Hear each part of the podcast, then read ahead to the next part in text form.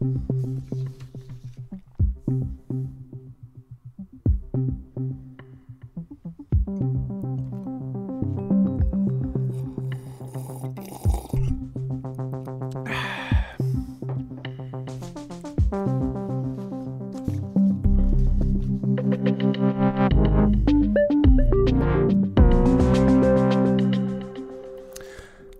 alle, regeringen følger udviklingen i coronasmitte med stigende alvor og bekymring. En kraftig opfordring, hvis du ikke er blevet vaccineret, book en tid nu. Vi kan se, at smitten blandt andet spredes fra dem, der er vaccineret, til dem, øh, fra dem, der ikke er vaccineret, til dem, der er vaccineret, herunder ældre og folk i risikogruppen. Det skrev Mette Frederiksen i går på Facebook og Instagram. Hun skrev også, at sygdommen igen begynder at få mere alvorlig betydning for vores samfund og sundhedsvæsen. Regeringen forventer, at epidemi- epidemikommissionen meget snart kommer med indstillinger til regeringen og Folketinget. Og de indstillinger, hun taler om, er jo, at corona formentlig igen skal til at betragtes som en samfundskritisk sygdom, så der kan komme krav om coronapas, mundbind og deslige. Og så skal jeg også skynde mig at sige godmorgen og velkommen til denne her mandagens uafhængige morgen. Mit navn er Adam Dreves, og jeg kan godt love jer, at vi har et rigtig godt program til jer i dag derude øh, som blandt andet kommer til at stå i coronaens tegn, for ja, coronasmitten er tilbage. De sidste fire døgn er der registreret over 2.000 nye smittede hver eneste dag, og det ser ud til at fortsætte. I Storkøbenhavn er der allerede to skoler, hvor alle elever fra 0. til 6. klasse er blevet sendt hjem. Det drejer sig om Dyvikeskolen på Amager og Hersted Østerskole i Albertslund. Og når coronaen er i vækst, jamen hvordan skal det så gå på hospitalerne, hvor både sygeplejersker og jordmøder melder om mangel på personale? Og samtidig er der jo sygeplejerskerne, der strækker, så spørgsmålet er, knækker sygehusvæsenet lige om lidt? Det taler jeg med en læge fra Hvidovre Hospital om lige om få minutter. Vi skal også høre en professor i infektionssygdomme om hans vurdering af coronaens fremmarsch, og vi skal tale med en barejer, som fra på fredag allerede vil indføre coronapasset på sin bar, uanset hvad regeringen melder ud. Og så er der også lidt nyt i Mink-kommissionens arbejde. I lørdags blev Thijs Spinderup, der var afdelingschef for Fødevareministeriet, nemlig afhørt i otte stive timer, og han fortalte blandt andet, at regeringen var blevet advaret om, at der ikke var lovhjemmel til at aflive alle danske mink på koordinationsmødet den 3. november. Men at der også var en temmelig hektisk stemning. Det skal vi høre mere om om godt og vel 15 minutter. Vi har også meget andet godt på programmet, blandt andet en konservativ kommunalpolitiker, som opfordrer folk til ikke at stemme på ham. Altså han kører valgkamp mod sig selv, kan man sige. Øh, det virker umiddelbart lidt mystisk, men det skal vi høre mere om. Det er en sjov historie.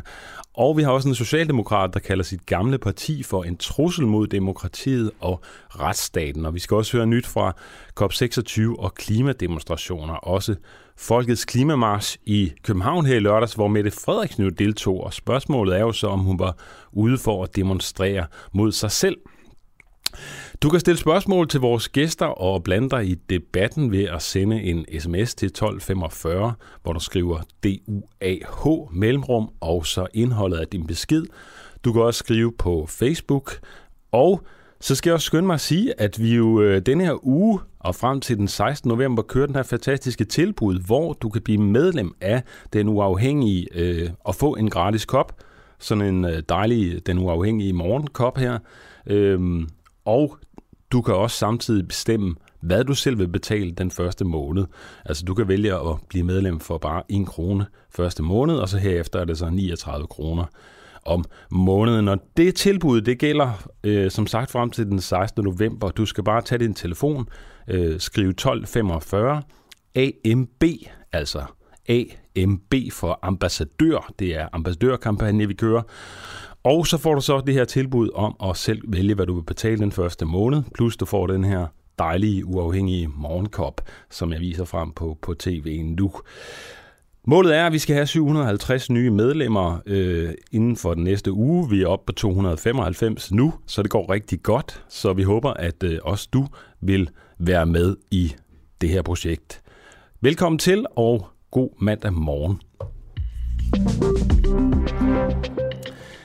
Men altså lige nu skal vi spørge, om øh, sygehusvæsenet er på grænsen til at knække. Det er mest om vores næste gæst, nemlig hjertelæge på Hvidovre Hospital, Camilla Thomsen. På Twitter meddelte hun om personalemangel og en kapacitet, der er mere presset end alle hendes ni år som ansat i systemet. Udmeldingerne kommer jo i en tid, hvor både sygeplejersker og jordmoder også melder om mangel på personale. Øh, godmorgen Camilla Fjord Thomsen. Godmorgen. Prøv en gang at beskrive, hvorfor du tror, at sundhedsvæsenet er ved at kollapse. Jamen, det tror jeg sådan set, fordi at øh, kapaciteten har aldrig været mere presset, end den er nu, som du også nævner. Det øh, er normalt ikke vores mest travle måneder her, oktober og november. Og jeg vil egentlig heller ikke sige, at der er flere patienter, som jeg oplever det, som end der plejer, men der er færre pladser, end der nogensinde har været. Så allerede nu ligger vi med øh, overbelægning, det vil altså sige patienter på afdelinger, der ikke reelt er personale til at passe, og andre steder måske ikke er fysiske rammer til, så patienterne ligger på gangene. Det, det gør vi allerede nu. Vi har nogle gange 5, 6, 7 patienter i overbelægning, og jamen, min seneste vagt lå der patienter rundt på de andre afdelinger, der var reelt hjertepatienter, men som jeg ikke havde en fysisk plads eller personale til at trække over på, på hjerteafdelingen. Okay. Så det, det er usædvanlige forhold på det her tidspunkt af året. Så hvis jeg kommer ind som, som hjertepatient, patient, siger du, så kan jeg risikere at komme ud og lægge på gangen, plus at der ikke er noget, øh, nogen sygeplejersker til at tage sig af mig. Øh, hvordan? Ja, pr- ja, principielt ja. Altså man, man, lige nu trækker vi jo store, store veksler på de her resterende sygeplejersker, der stadigvæk øh, er på jobbet. Vi, vi mangler lige nu 12 sygeplejersker, vi har 12 ledige stillinger, og vi har ikke nogen ansøgere, som har det været gennem længere tid. Men og det er på, er på Hvidovre Hospital, skal jeg lige sige, ja, du arbejder, ja. på Hvidovre. Men tendensen er det samme over det hele. Vi har jo øh, Hvidovre Hospital dækker også Amager og Glostrup. Glostrup har lukket 20 sengepladser inden for det sidste halve år alene. Øh, alle afdelingerne, hvor patienten skal fordeles ud på inden for det medicinske område, som vi også indgår i, er fuldstændig skåret ind, når det kommer til plads. Øh, situationen, vi gik til weekend så sent som i fredags på mail om, at en af vores øh, andre afdelinger på hospitalet endnu en gang er gået ned i, i antal sengepladser på grund af sygeplejerskemangel. Der er en sådan rapid eskalering af, af folk, der forlader faget lige pt. Øhm, og man kan sige det sådan, vi har aldrig stået foran en vintersæson med færre pladser til rådighed, end vi gør nu. Nej, det er selvfølgelig ikke så betryggende at høre øh, her, øh, hvor vi også øh, får nye meldinger om, at coronaen er på stærk fremmarsch. Øh, hvorfor er det, der ikke er nogen sygeplejersker? Eller nok? Jamen, de, jeg tænker, sygeplejerskerne har jo egentlig været ude og prøve at slå meget på tromme for deres, øh, for deres sag. Det er en ond spiral, vi har havnet i af mange års, øh, mange års effektiviseringskrav på 2%, skar i forvejen pladserne, kapaciteten ned og skar normeringerne ned til det absolut minimum, til der, hvor man kun lige kunne få tingene til at hænge sammen. Det har jo sådan i mange år igen slidt lidt på, på, på arbejdsglæden, det har slidt lidt på fornøjelsen ved at, at stå og skal hele tiden få tingene til at hænge sammen øh, med, med alle midler, man overhovedet har til rådighed. Når så der så samtidig har været en corona-epidemi, øh, hvor det er, at personalet, især på sygeplejerskefronten, blev behandlet en lille smule som, som, som brækker, man bare flyttede efter godt befindende og fik øh, indkasseret ferier og hvad ved jeg, med kort varsel i jul nytår. Det ved jeg gav en kæmpe utilfredshed, samtidig med, at det var, det var barsk at stå i. Nu så samtidig med, at de ikke længere øh, den her løn, som de jo taler om, altså det arbejde, en dansk sygeplejerske udfører, det ansvar, de står med hver eneste dag, det står ikke mål med den løn, de får for det. Jeg tror, at øh, tiderne har ændret sig. Der skal altså noget mere til for at fastholde folk i skiftearbejde, helligdage, weekender. Det er jo mm. 24-7, 365. Der skal lokkes noget mere, og når det er surt at gå på arbejde øh, søndag nat, så hjælper det en lille smule at få en god løn. Mm. Det er klart, så jeg kan forstå, at du er på, på sygeplejerskernes side i den her konflikt. Altså man kan sige, at jeg står i hvert fald med den meget direkte konsekvens af, at sygeplejerskerne ikke øh, har lyst til at arbejde her. Altså man, man kan jo tale alt det, man vil, og have en mening om, om lønnen. Mm. Det er noget af det, de efterspørger. Vi mangler sygeplejersker, så vi ikke kan få rekrutteret. Så, så at man er nødt til at forholde sig konkret til, man, man kan mene, hvad man vil, men, men altså problemet er her nu. Øh, Ja, så, der er jo så, et, man, øh, et reelt problem, og det er jo umiddelbart svært at se en løsning på det, altså fordi man kan jo ikke rigtig, altså man kan jo fyre sygeplejerskerne, fordi de, de strækker og så videre, men det hjælper jo ikke noget. altså... og ja, ja det, det kan man. Strækken, den betyder ikke noget øh, som sådan for vores hverdag, for at den hænger sammen. Jeg skal skynde mig at sige, at sygeplejerskerne strækker en time ja, om morgenen ja, en time, på et ja. tidspunkt, ja, hvor vi andre sidder og holder konferencer alligevel. Selvfølgelig øh, skal de da løbe lidt stærkere, når de kommer tilbage til afdelingen. Men, men reelt set er det ikke noget, der forstyrrer eller forsinker noget øh, lige nu. Det er ren og skær en demonstration af, at de stadigvæk er utilfredse, og de stadigvæk har tænkt sig alarme over det her. Okay, jeg synes nu ellers, man hører, at, at, at netop de her demonstrationer er med til at forlænge ventetider osv. Men det er måske det er ikke min, øh, det, er ikke, det er på ingen måde min oplevelse. Okay. Det kan jo være specifikt for mit område, øh, at, at vores sygeplejerskers øh, arbejde bliver stadigvæk gennemført, og patienterne bliver set og, og passet. Så, så jeg har ikke den personlige oplevelse, men jeg skal jo ikke kunne sige, om, om det er noget, der gør sig gældende alle mulige andre steder. Der er jo noget andet, den, den længerevarende strække, hvor man decideret nedlagde arbejdet hele dage, og vi var nede og, og måtte justere ned de ambulante funktioner flere dage. Det skal, så har selvfølgelig givet noget, noget ventetid. Men man kan sige, det, det, det er en lille pris. Hvis der, at de fik rykket lidt, så havde det været det hele værd. Det er jo så ærgerligt, mm. at det ikke rigtig lykkedes for dem at få de ting igennem, de ønskede. Og oplever du, at der er mange sygeplejersker, der søger væk? Altså nogle af dem, du arbejder Jamen, sammen med? Ja, i allerhøjeste grad. Okay. Øh, ja, absolut. Som sagt, der er 12 sygeplejersker, der har forladt min afdeling bare inden for det seneste år. Mm. Og, og, og hvordan ser du, ser du nogen fremtid? Altså, at de vender tilbage igen, øh, hvis der kommer højere løn, eller tror du, det er, er det nok? Jeg, jeg, jeg tvivler lidt på, altså jeg, jeg tror, hvis man øh, nu og her lukket med noget øh, meget lukrativt, tror jeg godt, man kunne kalde nogen tilbage. Øh, men derudover så tænker jeg, at det, det er jo det, på det generelle. Vi har sådan en kort, et kortsigtet og langsigtet. Kortsigtet vil jeg sige, der, der vil det hjælpe, at man hæve nogle gevaldige bonusser op, og så sagde, hvis du forlader dit, øh, dit 8-4 job lige nu, øh, hvor du får det og det i løn, hvis nu vi matcher det og lægger en ordentlig del oveni, kunne det godt være, at man kunne rekruttere nogen tilbage til faget, og igen lokke tilbage i weekendarbejde, og hvad ved jeg. Øh, på lang sigt, så skal det jo generelt have et løft, og, og vi skal jo tilbage til at normere, så sygeplejerskerne ikke bliver fuldstændig udpinte og, og udbrændte, øh, fordi tingene kun ikke hænger sammen. Men det er, det er jo noget, der kommer til at tage lang tid. Øh, lige nu er vi jo der, hvor at, øh, de nyuddannede sygeplejersker, eller dem, der er under uddannelse, kan jo ikke engang få praktikpladser, fordi afdelingerne kan ikke rumme dem. Nej, okay. Øh, jeg har hørt om 100 sygeplejerske studerende, der, ikke kunne, øh, der måtte blive afvist, fordi de ikke kunne få en praktikplads, fordi man simpelthen ikke kan, kan garantere det ved studiestart. Øh, det, det, det tænker jeg også bare siger lidt om, at, at ressourcemanglen er så massiv, at man ikke har nogen hænder, der overhovedet kan tage imod studerende længere. Det, det, så problemet reproduceres på den måde igen og igen på mange fronter. Ikke? Mm. Så, så du simpelthen vurderer, at uh, sundhedssystemet er på vej til at knække? Jeg, jeg tænker, at det er sådan på, på to fasonger. Altså, jeg, jeg tror aldrig, vi rammer et punkt, hvor det er, at vi kommer til at lade folk øh, ligge og dø i forhallen. Øh, det niveau tænker jeg dog ikke, vi rammer.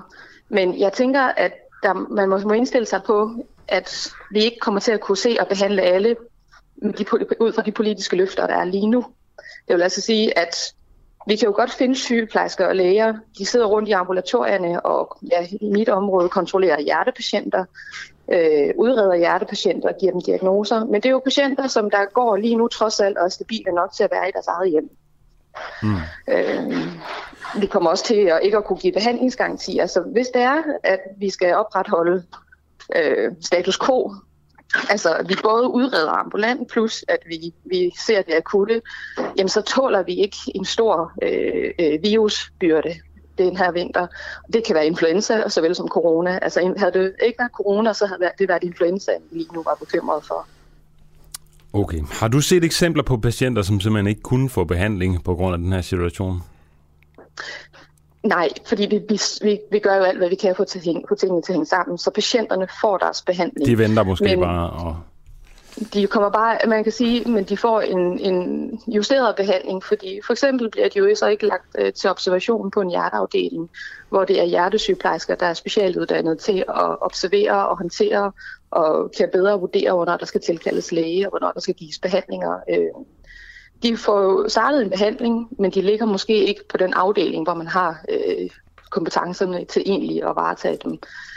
Så patienterne får behandling, og det er det, som jeg siger. Der er ikke nogen, der kommer til at lægge dø ned i forhallen. Vi vil mm. altid kunne tage de akutte patienter. Men jeg kan godt være i, i tvivl om, om du kommer til at ligge i det speciale, hvor din sygdom egentlig passer til.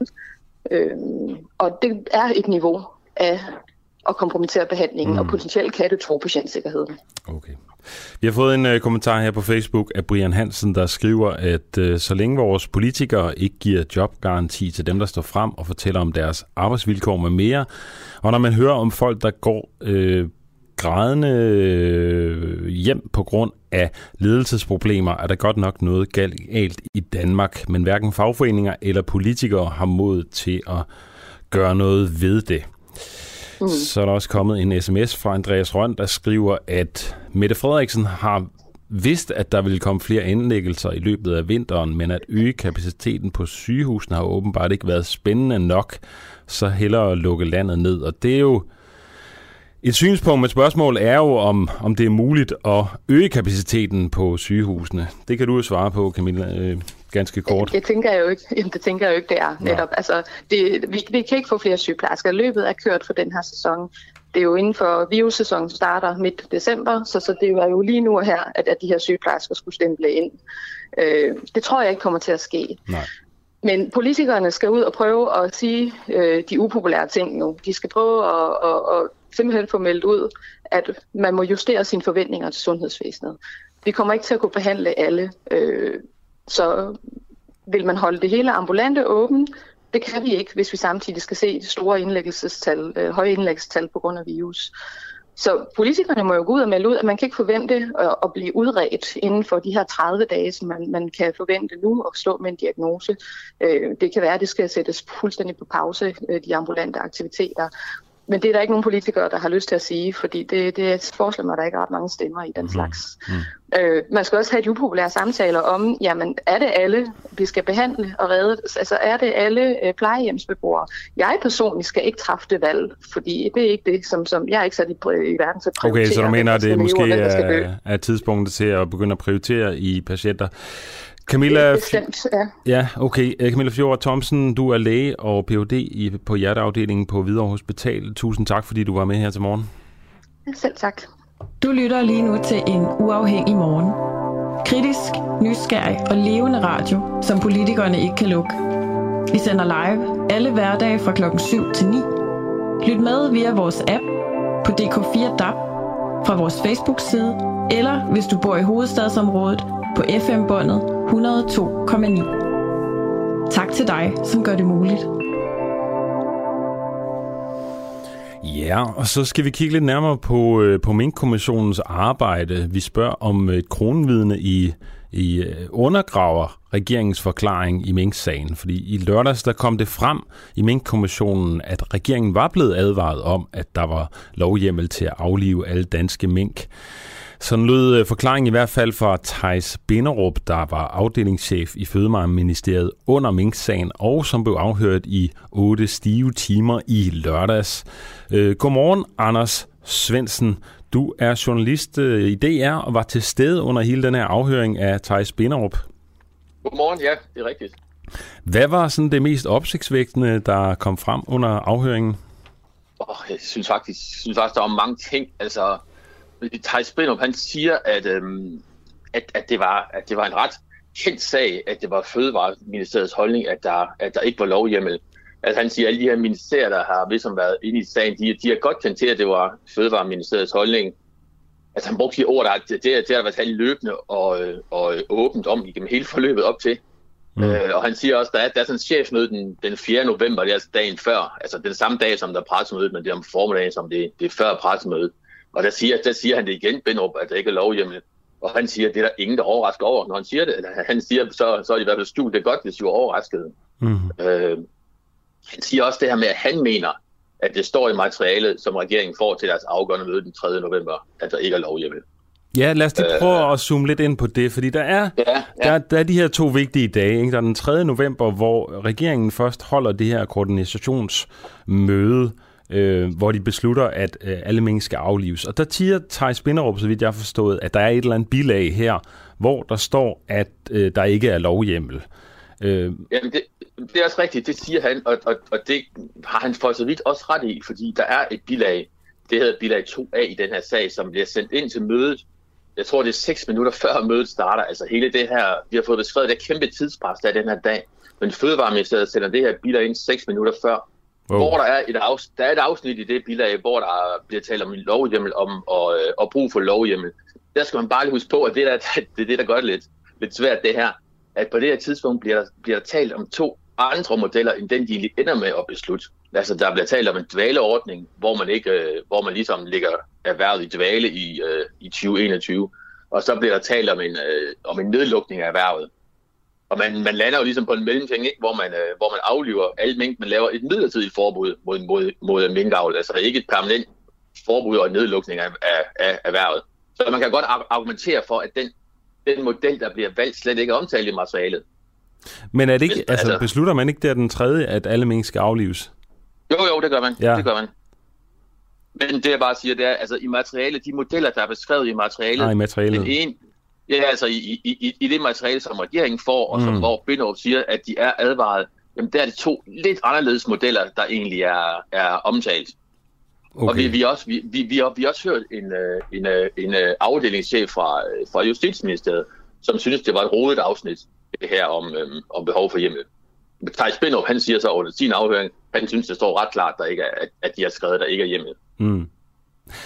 Og du siger selv, at der var en hægtig stemning på det her møde her, og øh, at de havde få minutter til at, øh, at orientere sig i det. Er, er det. er det, kan man sige, som en undskyldning, at ja, det stod i de her papirer, men det gik så stærkt det hele, at der ikke var nogen, der lovede at læse det? Eller er, er, det, er det noget, der lyder øh, altså, plausibelt? Al, altså, der har jo i hvert fald været to departementchefer, der var med til mødet, som har forklaret, at de ikke nåede at læse papiret, der kom her seks minutter før.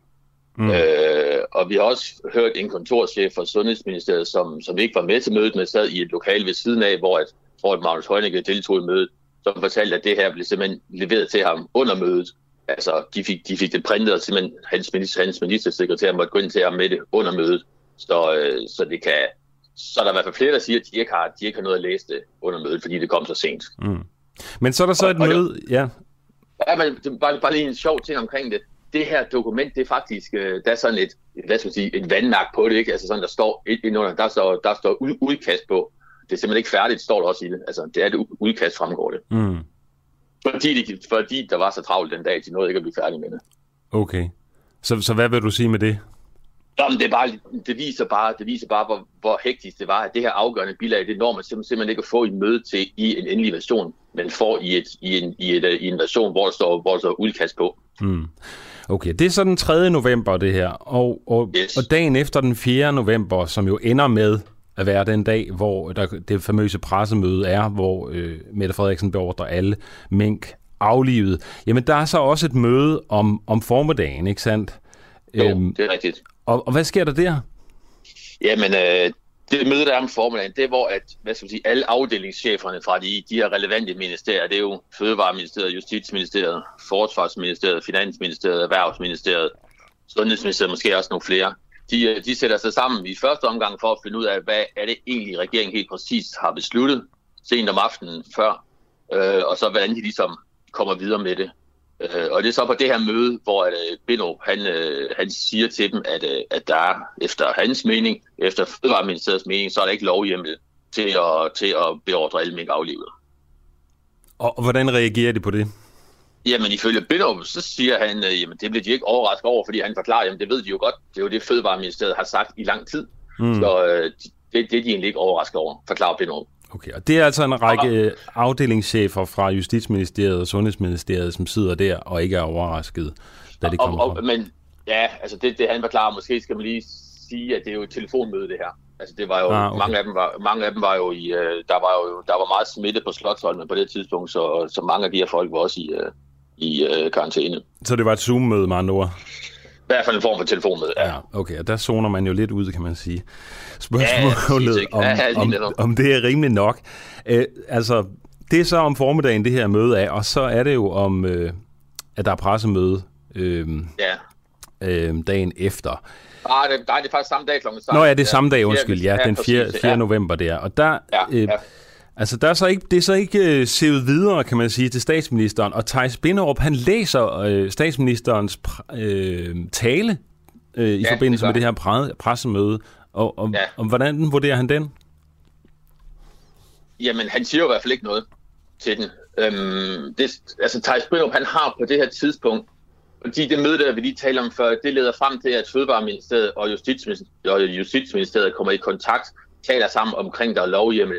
Og Billerup stiller ligesom, han mener, der, der ikke er lovhjemmel. Justitsministeriet siger faktisk på det her tidspunkt, at arbejdstesen er, at der er lovhjemmel. Det vil sige, Justitsministeriet de antyder lidt her om tirsdagen, der er lovhjemmel. Og derfor sætter Binderup sine, sine, øh, sine jurister i Fødevarestyrelsen til at se på det. Og det sker på det her tidspunkt, hvor, at, øh, hvor, hvor, hvor, hvor Binderup han også læser Mette Frederiksens tale. Men han siger sådan set, altså helt grundlæggende, så siger han, at han, øh, han egentlig ikke mener, at et, hvad skal man sige, at, at Mette Frederiksen kan jo godt sige det her, det er jo en politisk ønske, at hun vil gøre det her, og så skal der så efterfølgende sættes noget arbejde i gang for at udføre det, hun siger. Mm. Så altså, han siger, han ser det, han opfatter ikke et pressemøde som et sted, hvor man udstikker ordre, han opfatter det som et politisk, øh, politisk vej, som regeringen vil. Ja, så man skal forestille sig, at han sidder og læser hendes statsministerens øh, pressemeddelelse igennem, og så ja. tænker han, okay, der står ikke noget om, at vi lige skal have sikret en lovhjemmel, men han tænker, det er noget, der kommer til at ske bag kulisserne efterfølgende, så, und, så han undrer sig ikke på den måde. Nej, det, det, det, det er rigtigt, og han, og han har også læst Mogens Jensens tale, øh, forklarer han, hvor, hvor der er nogle formuleringer i, som egentlig som egentlig han synes bakker op om, om det syn, han har på sagen. Så derfor så reagerer han ikke på, på, øh, på statsministerens tale. Og han, men han siger så også, at han, hvis der skulle have været, været reageret på den, så mener han egentlig heller ikke, det er hans ansvar, fordi han har jo sagt til Justitsministeriet, at han mener, at der er et problem på det her tidspunkt. Okay. Anders Bysgaard Svendsen, hvis man nu fortaber sig lidt i alle de her detaljer, som vi har stået og gengivet her, ja. og, ikke, ja. og det er der jo en vis sandsynlighed for, at der er mange lyttere, der gør, det tror jeg på. Hvad vil du så sige, altså hvis du sådan skal zoome ud og, og, øh, og prøve at give et, øh, et, et, et billede af, hvad der er kommet frem her? Er det noget, der belaster øh, regeringen og Mette Frederiksen, eller er det noget, der øh, ligesom ikke er, er der ikke noget nyt i det i virkeligheden? Eller hvordan vil du vurdere det? Jamen, jeg vil sige, at nu er det jo en, hvad skal sige, en kommissionsundersøgelse, det her, men hvis der var en retssag, så kunne man godt kalde Binderup for, ligesom for sagens kronvidne. Altså, han er den, der belaster regeringen indtil videre belaster regeringen mest. Altså han er den, der mest direkte siger, at det har været en kendt sag, der var lovhjemmel. De var advaret i, i, i de papirer, de havde til mødet. Så er det klart, de ting, han siger, øh, belaster regeringen. Okay. Altså, det, altså han, er den, han er den, der har sagt det klarest indtil videre.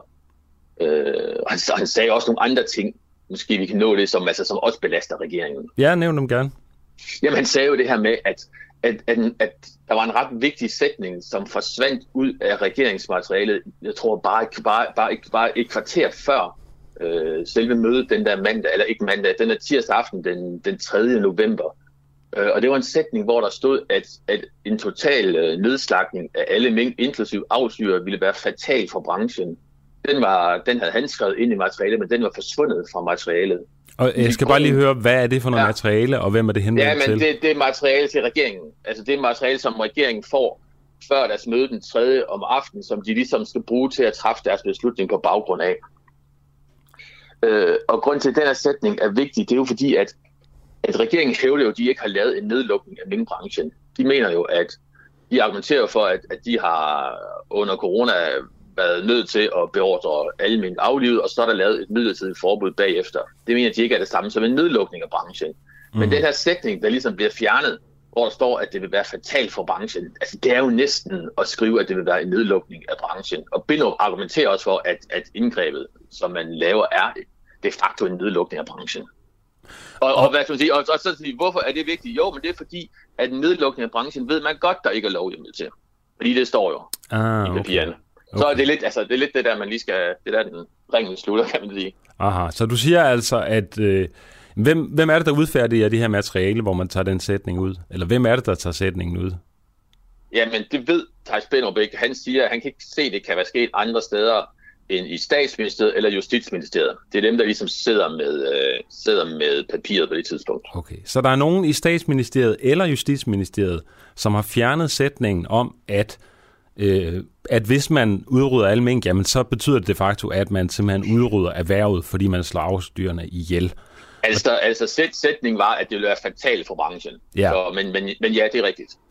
Og den har man så pillet ud for at få regeringen til at, at stemme for det her forslag. Øh, og så mener du også, altså for, fordi der er ikke lovhjemmel til at udrydde en branche simpelthen.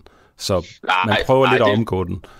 Ja, men det, det, det, det sidste, tror jeg lidt nogle, altså det, det, det er lidt at, det er mere fortolkning. Og trække den, og trække den for langt, så langt er vi ikke kommet endnu. Altså man kan bare konstatere, at det er fjernet fra materialet, den her, den her sætning. Alright. Hvad, hvad har øh, Thijs øh, Binderup øh, selv på spil i den her sag? Jamen, han er jo embedsmand, øh, og som embedsmand har man ligesom pligt for, til at sige fra, hvis der, hvis der er gang i noget ulovligt, ikke? Øhm, mm. Øhm, så han skal jo ligesom hvert fald tydeliggøre, at han, at han har sagt fra og gjort opmærksom på, at han mente, det var ulovligt. Det, øh, eller han mente, der manglede lovhjemmel til den beslutning, der var taget. Ikke?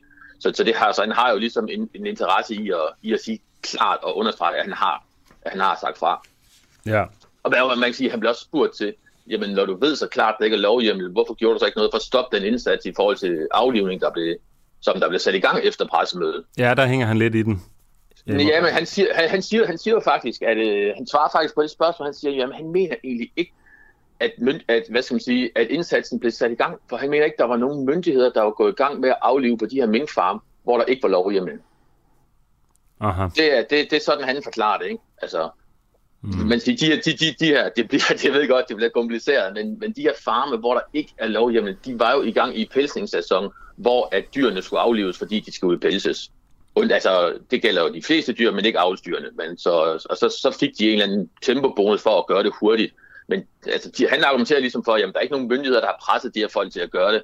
De, øh, de tog imod det tilbud, der var, og ligesom gjorde det frivilligt. Okay. Det er sådan, han fortæller det. Ja. Det er sådan, han fortæller det. Ja, og det er jo noget med, at når, når øh, der, altså syge besætninger må man gerne slå ned, men raske besætninger må man ikke slå ned. Altså det vil der ikke gå ja, til. Ja, og, og så er der lige den mellemting, der hedder, der var også var den her zone rundt om de syge besætninger på 7,8 km, ja. hvor du godt måtte slå raske besætninger ned. Og det betyder faktisk, at hele Nordjylland næsten var en stor zone, hvor man godt måtte slå ned. Ikke? Ja. Super spændende at øh, høre dig udlægge den her sag, Anders ah, må, må, må, må, må, må jeg sige en hurtig ting? Med, ja, det må du. du Skal det være kort? Ja, det var det.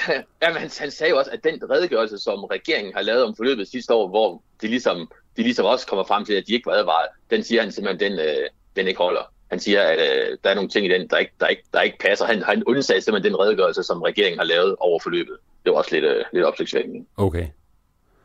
Nå, det lyder spændende. Øh, Jamen, det er spændende. Ja. Hvad, hvad er næste skridt øh, i, øh, i min kommissionens arbejde? Øh, Mogens Jensen skal afhøres i den her uge. Okay. Det bliver også interessant. Det bliver altså, rigtig interessant. Altså fødevareministeren, som at gå af på grund af sagen. Ja. Tusind tak, Anders Byskov Svendsen, journalist i DR, ja. fordi du var med her til morgen. Det var, det var spændende at høre. Ha' en god dag. Ja, lige måde. Hej. Du lytter lige nu til en uafhængig morgen. Kritisk, nysgerrig og levende radio, som politikerne ikke kan lukke. Vi sender live alle hverdage fra klokken 7 til 9. Lyt med via vores app på DK4 DAB, fra vores Facebook-side, eller hvis du bor i hovedstadsområdet på FM-båndet 102,9. Tak til dig, som gør det muligt. Ja, vi har fået en besked her på Facebook, hvor Susanne i hvert fald er overbevist om, at øh, Mette Frederiksen godt vidste, at der øh, ikke var lovhjemmel. Men går den, så går den. Øh, men det skal have konsekvenser, mener hun. Du kan også blande dig i debatten ved at fatte din telefon og skrive 1245 UA, og så sende det afsted til ja, 1245, skriv mellemrum Skriv DUAH mellemrum og indholdet af din besked. Det er utroligt, det skal være så svært nogle gange.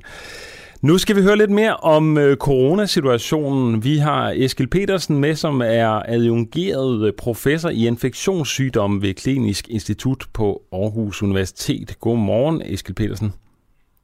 Godmorgen.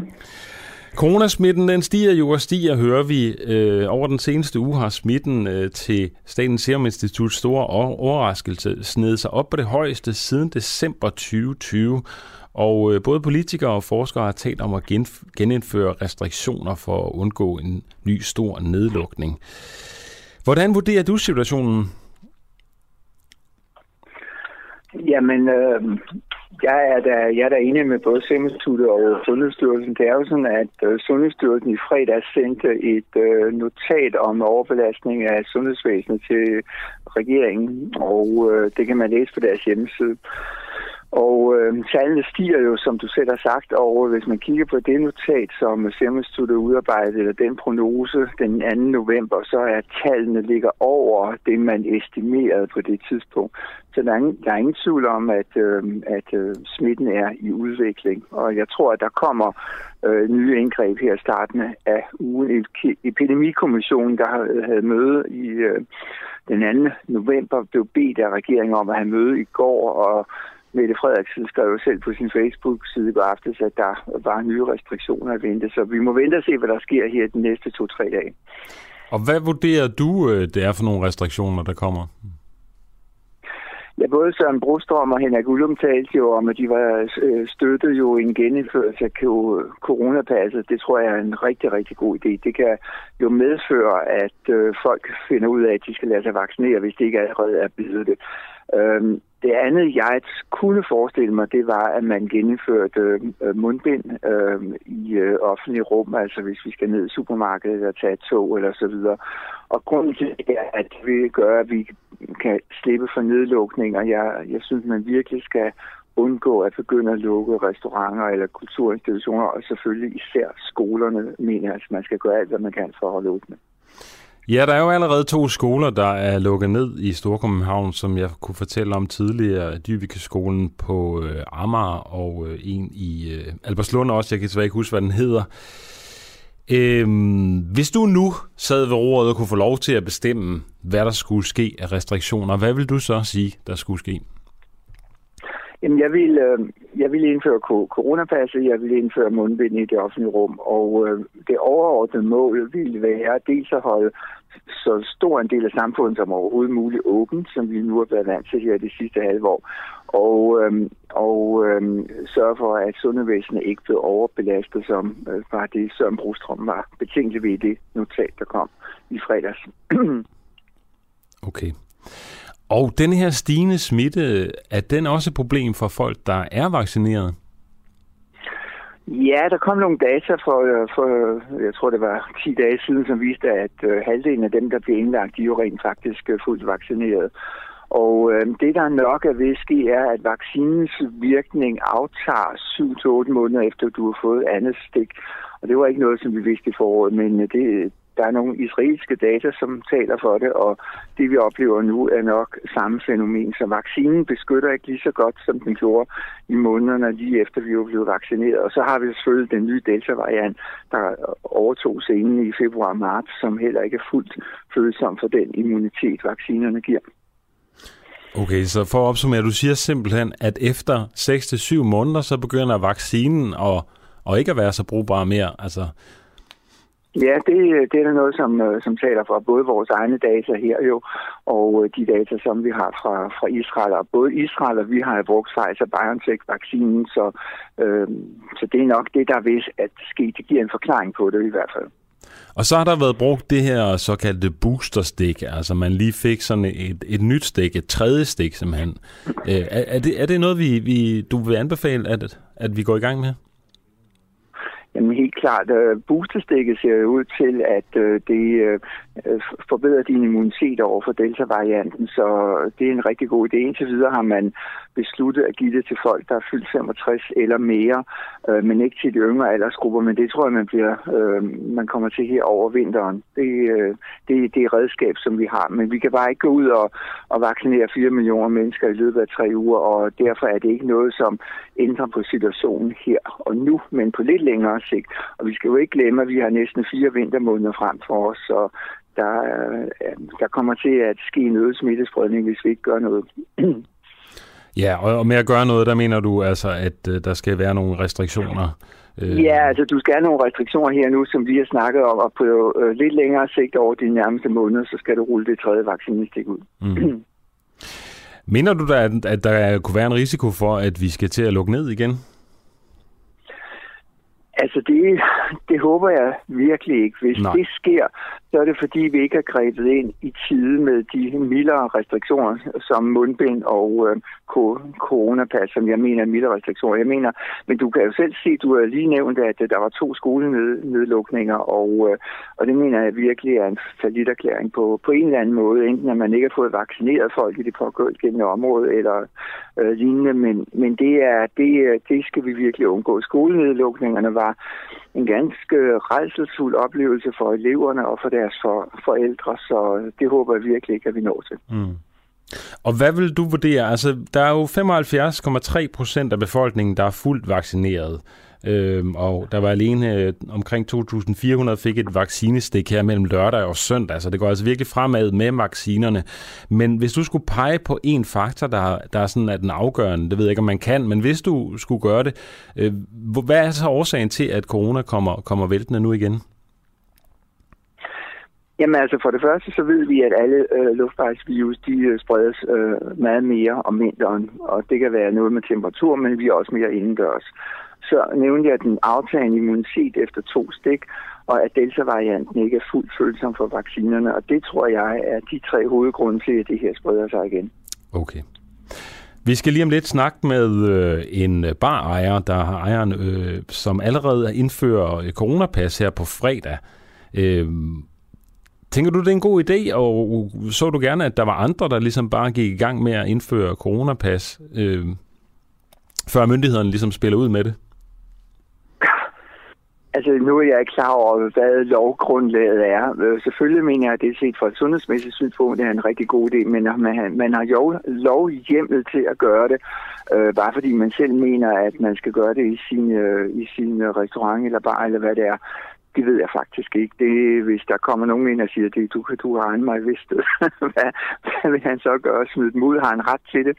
Øh, så, så man skal lige kigge lidt på, på juraen, men, øh, men ellers synes jeg, at det er en rigtig god idé. Og, øh, hvis man er i, i udlandet, bliver bedt om sit coronapas, så tager det to sekunder for øh, en medarbejder lige at aflæse den QR-kode, som man får på sin øh, mobiltelefon. Så det er jo det er jo meget, meget smertefrit og hurtigt, når man lige har vendt sig til det. Det er jo faktisk en god pointe, du kommer med der, Eskil Petersen. Altså, at øh, en barejer, han må jo ikke bare bede om øh, coronapas, må han det? Altså, nu er du Jamen, selvfølgelig ikke jurist. Ikke, om, om, om, jeg er ikke jurist. Nej, men det er det, men jeg tænkte, nu nævnte du bare problematikken, så kunne det jo godt være, at, at du havde en jurist i familien. Ja, men altså, man, man skal jo ligesom som vide, hvad man gør i det øjeblik, at der kommer en gæst ind og siger, det har du ikke ret til at, at kræve af mig. Præcis, ja. Hvordan reagerer man? Siger man så, okay, men så kan du komme ind, hvis du tager et mundbind på. Det, er jo ikke, det kan man jo ikke i en bar, hvis man skal sidde og få en drink. Øhm, så så, så man, man skal lige have juraen på, øh, på plads, men fra et sundhedsmæssigt synspunkt, så synes jeg, det er en rigtig god idé. Alright. Tak fordi du var med her til morgen. Eskil Petersen, adjungeret professor i infektionssygdomme ved Klinisk Institut på Aarhus Universitet. Godmorgen til dig. Ja, tak. Du lytter til Den Uafhængige. Danmarks måske mest kritiske, nysgerrige og levende taleradio, som politikerne ikke kan lukke. Mere end 3.000 medlemmer støtter os allerede, og jo flere vi er, jo mere og jo bedre journalistik kan vi sende ud til dig. Se hvordan du kan støtte os. Gå ind på duah.dk. Ja, ham bare, bare ejeren, øh, som vil indføre øh, coronapas på fredag, ham kommer vi til at tale med først klokken øh, 20 minutter i 9. Der er sket en lille ændring i programmet her. Øh, lige nu skal det handle om noget helt andet, nemlig om hackning, altså. Kan en hackergruppe være 65 millioner kroner værd, spørger vi. USA har nemlig øh, udlovet en dusør på knap 65 millioner kroner for information, der kan føre til øh, pågribelse af hackergruppen DarkSide. Det sker efter, at den formodentlig russisk baserede hackergruppe udførte et angreb på virksomheden Colonial Pipeline, der står for omkring halvdelen af alt brændstof til USA's østkyst.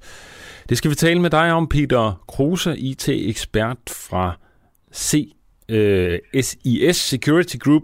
Godmorgen. Ja, godmorgen. Måske kan du starte med at fortælle os, øh, hvad øh, DarkSide er for noget? Eller hvad det er for en gruppe? Jamen det, ja, altså øh, det vi ved, det er, at øh, som du også rigtig fik, fik nævnt i introduktionen, det er, at det er en, øh, en gruppe, som opererer øh, i russisktalende lande primært. Deres kunder, det vil sige dem, der køber deres tjeneste, som er sådan en ransomware as a service, det er alle sammen russisktalende øh, organiserede kriminelle, kriminelle grupperinger. Og øh, de angriber øh, kun egentlig vestlige mål. Det vil sige, at hvis man for eksempel åbner sådan en, en, en ransomware, sådan noget, der kidnapper data, og du befinder dig i et land, hvor du taler russisk blandt andet, øh, typisk i det gamle Sovjet, øh, så, så vil den ikke fungere.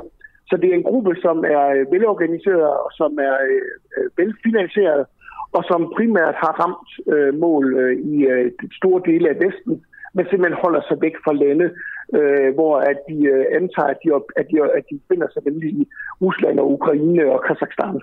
Hmm. Nu, nu lyder det som om, at det er sådan nærmest er en virksomhed, hvor man kan bestille informationer hos. Er det korrekt forstået? Det er faktisk en, en, en sammenligne med, med, en, med en virksomhed, som man, som man ser bedrive virksomheder herhjemme på, også hvor man har i realiteten en, en, en, en direktion, altså en ledelse, som, som stikker de, de store linjer ud, og så har man en, en lang række af underfunktioner, man har, man er supporter, sådan at øh, de kriminelle som, som køber sig ind i det her tjeneste, de kan få hjælp til at få det til at fungere, så, så de kan tjene penge, og så kan, få, kan de få et kick tilbage. Øh, de har sælgere, som hjælper med at distribuere den her tjeneste. De har øh, formentlig også en regnskabsopdeling, som tager sig af alt det, det her kryptovaluta. Så det er en velorganiseret, øh, velstruktureret øh, gruppering af mennesker, som, øh, som vi kan se øh, har eksisteret i hvert fald siden 2020 i, øh, i dark side sammenhæng, men har rødder langt, langt længere tilbage, helt tilbage til 2015. Det er super spændende det her, Peter Kruse. Øh, lyden på dig er lidt dårlig. Er det sådan, du har headset på, eller har du et headset, du kan tage på? Nej, men det kan jeg lige... Jeg tænker måske, det bliver bedre nu. Øh, ja, det, det kan jeg ikke vurdere, når du ikke siger noget. øh, men jeg kan jo spørge dig, hvad det er for et angreb, øh, gruppen har lavet på Colonial Pipeline, altså denne her øh, virksomhed, der står for over halvdelen af levering af over halvdelen af alt brændstof til USA's østkyst. Altså, de hacker sig ind, øh, typisk via e-mail, og det var, det var også øh, det, som var, var tilfældet med Colonial Pipeline, at man øh, sender en e-mail, som indeholder et dokument, og øh, det pågældende dokument, hvis man kan logge en bruger til at åbne det øh, dokument, og så samtidig med det, at brugeren øh, aktiverer det her makrokode i dokumentet, så øh, udløser det en, øh, den her såkaldte payload, som er en virus. Virusen den øh, gør så det, at den forbinder sig til, til ransomware downloads-serverne, øh, og derfra den downloader, der kører den så dark side ransomware. Den gør så det, at den, øh, den kigger på, hvilket miljø den er i, og, øh, og den slår blandt andet backup fra. Og backup er jo er noget af det, som virksomhederne skal bruge øh, i tilfælde af, at de, øh, at de eksempelvis øh, skal kunne komme tilbage efter sådan et angreb. Det er jo grundlæggende det, som, som ransomware handler om, nemlig at man ødelægger backup og, og virksomhedernes øh, mulighed for at, at komme tilbage efter et angreb. Og det betyder så, at de kan risikere at komme til at betale en masse penge for at få deres oplysninger tilbage. Så det er helt grundlæggende det, de har gjort, og det er også det, de gjorde med Colonial Pipeline, og det er også det modus operandi, som de anvender generelt Nemlig at, at de simpelthen systematisk går ind, øh, udvælger sig nogle mål, sender en e-mail til målet, eller udnytter øh, sårbarheder i det her pyramidudstyr, trænger ind igennem i virksomhedens netværk, laver lateral bevægelse, altså implementerer rettighederne, og så hugger de den her ransomware ud, når de er parate til det, og når de har fået så meget fodfæste, at de ved, at nu rammer de alle systemerne på en gang. Og det går, det går hurtigt. Det er noget med fem minutter, så har man ramt øh, tusindvis af maskiner på, på en gang. Okay. Så altså, de sender en e-mail afsted til en ansat i firmaet. Øh, vedkommende åbner e-mailen og skal måske trykke på et link, eller hvordan? Nej, det er typisk et, øh, et vedhæftet dokument, så det simpelthen ligner. Altså, det, typisk så kan det være sådan noget med, at man, de sender det for eksempel til en regnskabsafdeling, og så står der, at det, i det her dokument, der er en invoice, altså en regning på dansk. Og øh, hvis man så, øh, når man ser en regnskabsafdeling modtagsning, så åbner man ja, det gør man jo. på, hvad, ja, hvad, ja. hvad er det for en regning. Ikke? Og, øh, og, og det, der så skal til, det er, at så bruger de så det, man kalder social engineering, hvor de siger, at for at kunne læse indholdet, så skal du lige trykke på det her enable. Og hvis du gør det, så aktiverer du simpelthen øh, den, den her første stadie, altså selve den her virus, der, der sætter gang i infektionen. Ah. Den, og den bruger de så til som fodfæste ind i virksomheden, og så kaster de simpelthen ransomware ind bagefter.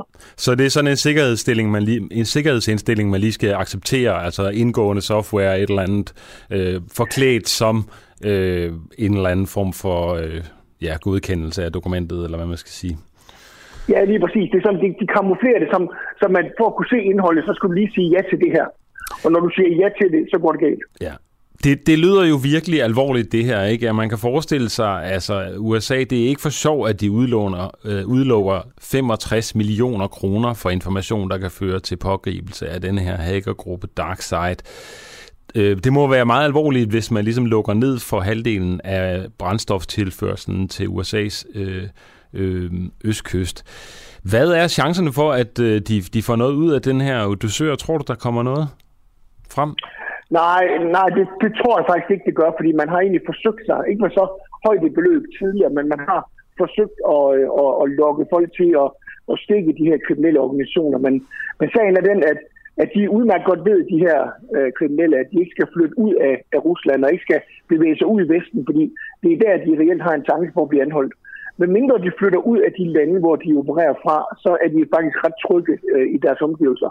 Og, de, og det er også helt bevidst valgt, altså, at, de, at de netop holder sig til, at, at de ikke inficerer russiske øh, kan man sige, systemer. Fordi så får de problemer med deres egne myndigheder. Så længe at de øh, i virkeligheden angriber mål i Vesten, altså USA og Europa, og, og hvad har vi, jamen, så øh, kan de egentlig få lov at udføre deres forretninger. Så blander de russiske myndigheder sig ikke i forretningen. Faktisk kan man sige, at det er positivt for deres kryptovalutabetalingsbalance, den form for kriminalitet, de udfører her. Så jeg tvivler på, at der kommer noget af det, men det er i hvert fald et meget klart signal fra USA's side om, at det her det er vi nødt til at gøre noget, øh, noget ved, fordi det her problem, det vokser os over hovedet, og når man så oven i det bliver ramt på kritisk infrastruktur, som det er jo tilfældet med Colonial Pipeline, den, det er jo en olieforsynings, øh, en rørledning, som går hele vejen fra New York til Texas. Det, det, det er jo, øh, det er jo en, en det, det er jo simpelthen at sabotere muligheden for at få brændstof øh, rundt i USA. Ja, det er alvorligt. Det, det, betyder, og det, det er meget alvorligt, og det er derfor, at de er at jeg er så sure myndighederne, de gamle er det her stoppet. Det er simpelthen derfor, at dusøren kommer så højt op. Det er fordi konsekvenserne er uafstigelige, når man først rammer kritisk infrastruktur. Ja. Altså man kan jo også, øh, ifølge min oplysning her, så betalte USA så 32 millioner til hackerne i kryptovaluta for at slippe øh, ud af det her. Altså de øh, gik simpelthen ind i det, øh, og så har det lykkedes efterfølgende de amerikanske myndigheder at tilbagedrive øh, kryptovaluta svarende til omkring 5 millioner kroner, altså omkring halvdelen af det. I Danmark, hvis vi prøver at kigge lidt her på det, på den nationale, der, der viste tal fra Datatilsynet, at mindst 31 danske virksomheder, organisationer og skoler har indberettet ransomware-angreb øh, i år. Øh, I alt er der 68 offer for ransomware øh, rengreb blevet registreret siden øh, Datatilsynet begyndte at føre statistik i maj 2020. Hvor alvorligt er det her problem med, med øh, hackergrupper, som tror virksomheder? Det er, det er vokset så stort øh, i løbet af de sidste tre år, og man kan, du kan høre alene på de tal, øh, som, som, øh, som kommer fra, øh, fra datatilsynet, vidner om, at det her det er et problem, som rammer bredt, rammer, rammer øh, alle typer virksomheder, også rammer offentlige myndigheder. Og jeg vil også godt sige, at, at i de tal, der, der, er mange, der, der er et stort antal, som er skyggetal. Altså, der er mange virksomheder, som ikke indberetter det. Altså, jeg, jeg er bekendt med, med mange virksomheder, hvor vi har været ude og hjælpe dem med at, at komme på fod igen efter et angreb, hvor de simpelthen eksplicit siger, at det her det ønsker de ikke, at det kommer ud, fordi det kan gøre noget ved både aktiekurser og lignende. Så det, det er for, for virksomhederne, også i Danmark, er det en, en, en øh, overhængende trussel, at man har de her organiserede grupperinger, som, som er så dygtige til at fiske penge ud, og som er så målrettet i deres angreb, og, og så avancerer i måden, de, øh, de sikrer, at, at virksomheden ikke kan kan etablere sig igen ovenpå. Og det efterlader den jo så desværre i den sidste mulighed, og det er, at de må betale de her løsepenge. Mm. Og i og med, at det er kryptovaluta, så er det heller ikke øh, særlig sporbart. Så, øh, så de kan også øh, de kan meget nemt øh, få vekslet de her kryptovaluta-penge, som de tager i, i løsesum, om til kontanter. Og jeg vil også godt, øh, jeg, jeg kan næsten regne ud med de store beløb, vi har i spil her, at det er jo det, der gør, at de har råd til at udbygge deres organisation mere og mere, så hver eneste gang, at man ser nogen, der betaler, desto mere kaster man ind i benzin på bålet, og desto, desto mere velorganiseret, desto flere ansatte har de råd til at, at, at bringe ind i forretningen, mm. som så gør problemet endnu større. Så det, er, det er et voksende problem, som accelererer i takt med, at virksomhederne bliver mere digitaliseret, og at den eneste øh, mulighed, man har for at komme på fod igen, det mange gange kan være, at man er nødt til at betale den her løssum. Okay. Så du siger altså, at danske virksomheder, du kender til, du har været ude hos, de opgiver simpelthen ikke, at de har været udsat for hackerindgreb. De har simpelthen betalt løsesummen og øh, går ligesom prøver at fejre det under guldtæppet, fordi det er lidt pinligt, og det kan skade deres aktiekurser. Hvordan ser det ud? Øh, hvordan er Danmarks øh, sikkerhed? Altså vurderer du sådan rent øh, cybersecurity-mæssigt? Ganske kort. Jamen, vi kan godt, ja, altså, vi kan godt sammenligne os lidt med Danmark, eller med, med, med USA, øh, fordi vi, vi har den samme måde at, øh, at, at, at levere tjenester på. Rigtig mange danske virksomheder anvender Windows. Og det her, det er noget, et fænomen, som rammer Windows-netværk. Øh, øh så det, det er Windows-baseret rigtig meget, det her. Så det, vi står, vi er, alle dem, som bruger Windows, er i virkeligheden i samme båd. At de skal forsøge at beskytte sig mod en voksende trussel, og desto flere af forskellige ting, vi bringer ind, desto mere kompleksitet, desto større bliver risikoen for, at vi bliver ramt af de her digitale angreb. Så desto højere afhængighed, desto større risiko. Okay. Tak fordi du var med her til morgen, Peter Kruse. Du er IT-ekspert fra CSIS Security Group. Er det sådan, man siger det? Det er lige præcis sådan, som det skal være. Godt. Tak for det. Kan du have en god morgen? Og lige måde. Tak.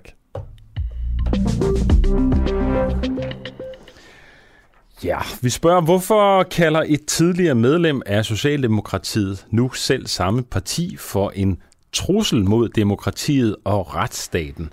Et tidligere medlem af Socialdemokratiet kalder nemlig nu partiet for en indre trussel mod demokratiet, retsstaten og retsfølelsen. Magtmaskinen skal simpelthen stoppe, skriver han i Aarhus Stifttidene. Øh, det er dig, Ole Sten Ole øh, Hedelund Jørgensen, tidligere medlem af Socialdemokratiet. Du er ikke klar for, jeg lige at vide nu, jeg er lidt for hurtig på aftrækkeren her. Øh, men jeg kan fortælle, at øh, Sten øh, Ole Hedlund, som vi skal tale med, har været aktiv i Ungdomspartiet og øh, indtil 1980'erne kredsformand, amtsformand og medlem af hovedbestyrelsen og forretningsudvalget i Socialdemokratiet. Han meldte sig dog ud af partiet i 1983, men meldte sig ind igen i 2018 af såkaldt øh, selskabelige grunde. Det skal vi blive lidt klogere på nu. Øh, Sten, godmorgen. Godmorgen. Sten Ole Hedelund Jørgensen hedder du, tidligere medlem af Socialdemokratiet.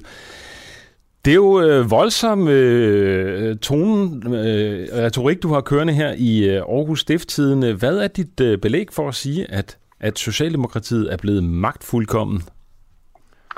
Jeg ved ikke, hvor voldsomt det er. Jeg synes, det er meget nøgternt. Øhm, jeg har beskæftiget mig med, med politik, øh, uden at være medlem af et parti. Jeg beskæftiget mig med politik øh, hele livet. Øh, jeg har skrevet en, en lang bogserie om demokratis historie. Jeg holder en masse foredrag om magt hver eneste år. Så jeg synes ikke, det er specielt voldsomt. Øh, jeg mener, der er bekymring derude. Jeg har de sidste fem år mødt over 40.000 mennesker, og jeg synes, at meldingen er entydig fra dem, at de er bekymrede.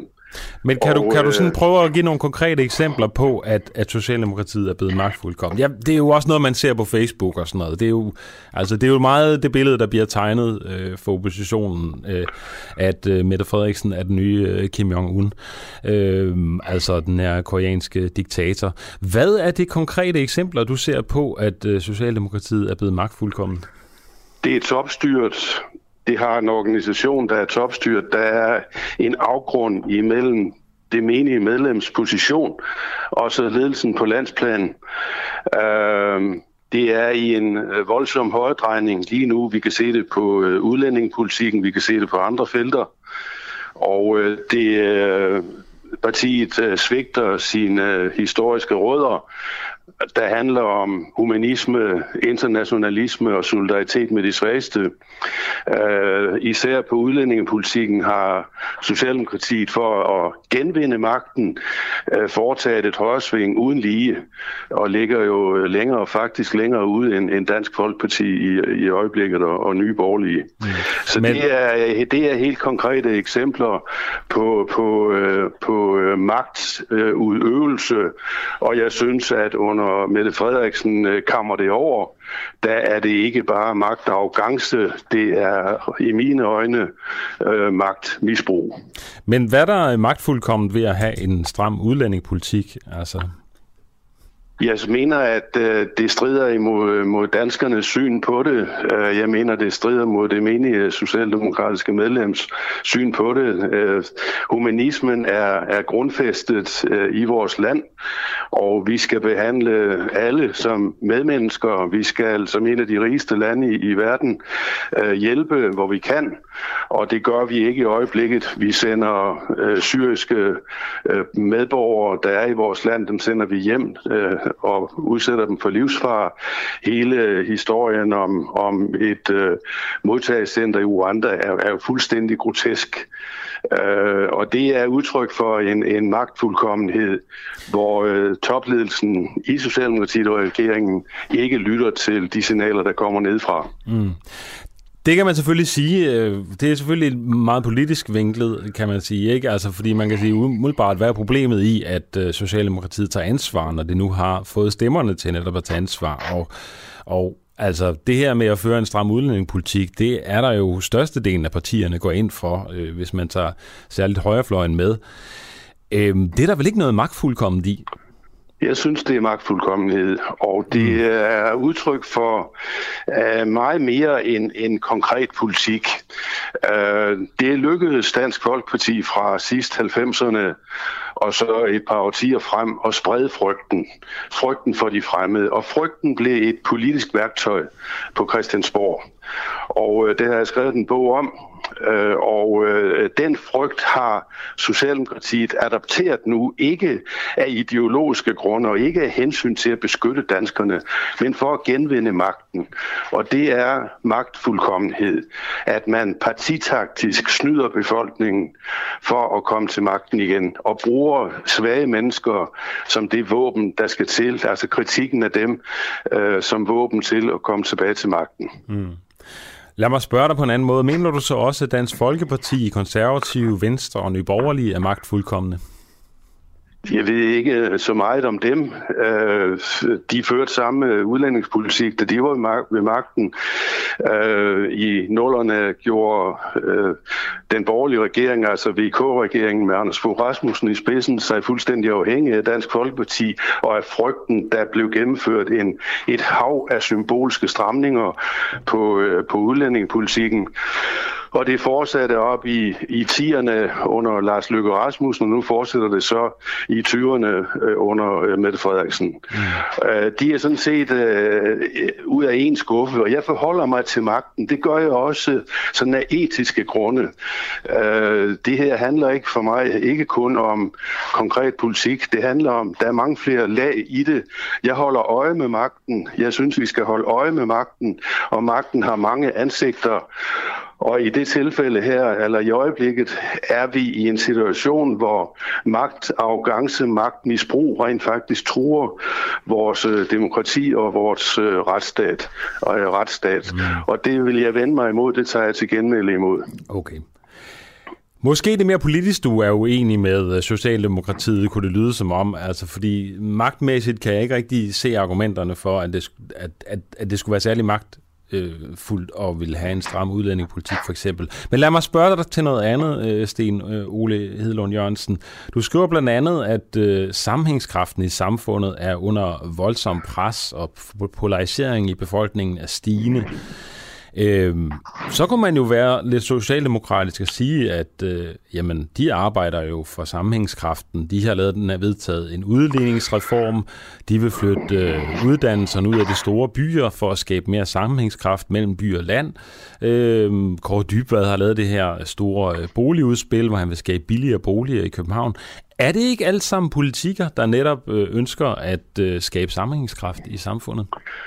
Øh, jeg anerkender øh, især Dybvads arbejde, øh, hvor han, han forsøger, det er egentlig det mest ideologiske, der kommer fra Socialdemokratiet i øjeblikket, og det anerkender jeg, det er respekt for. Men sammenhængskraft er meget mere. Og det centrale her er den polarisering, vi ser i befolkningen. Vi, vi graver grøfter. Vi taler ikke med hinanden.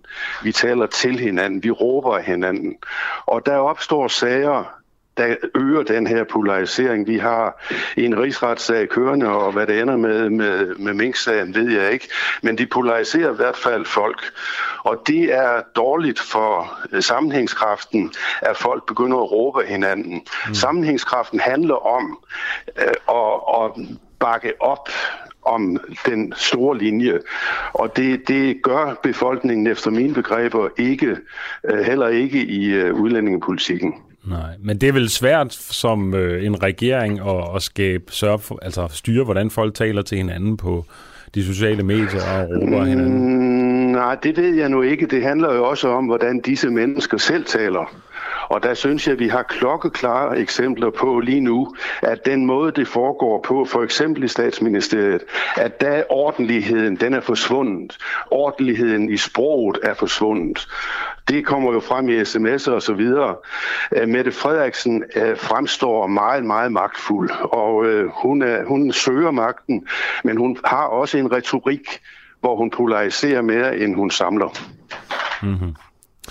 Du skriver også i din øh, indlæg i Aarhus Stifttidene, at øh, centralisering af magten og topstyring dur ikke i en tid, hvor det enkelte menneske higer efter indflydelse, selvbestemmelse, selvudfoldelse og personlig frihed.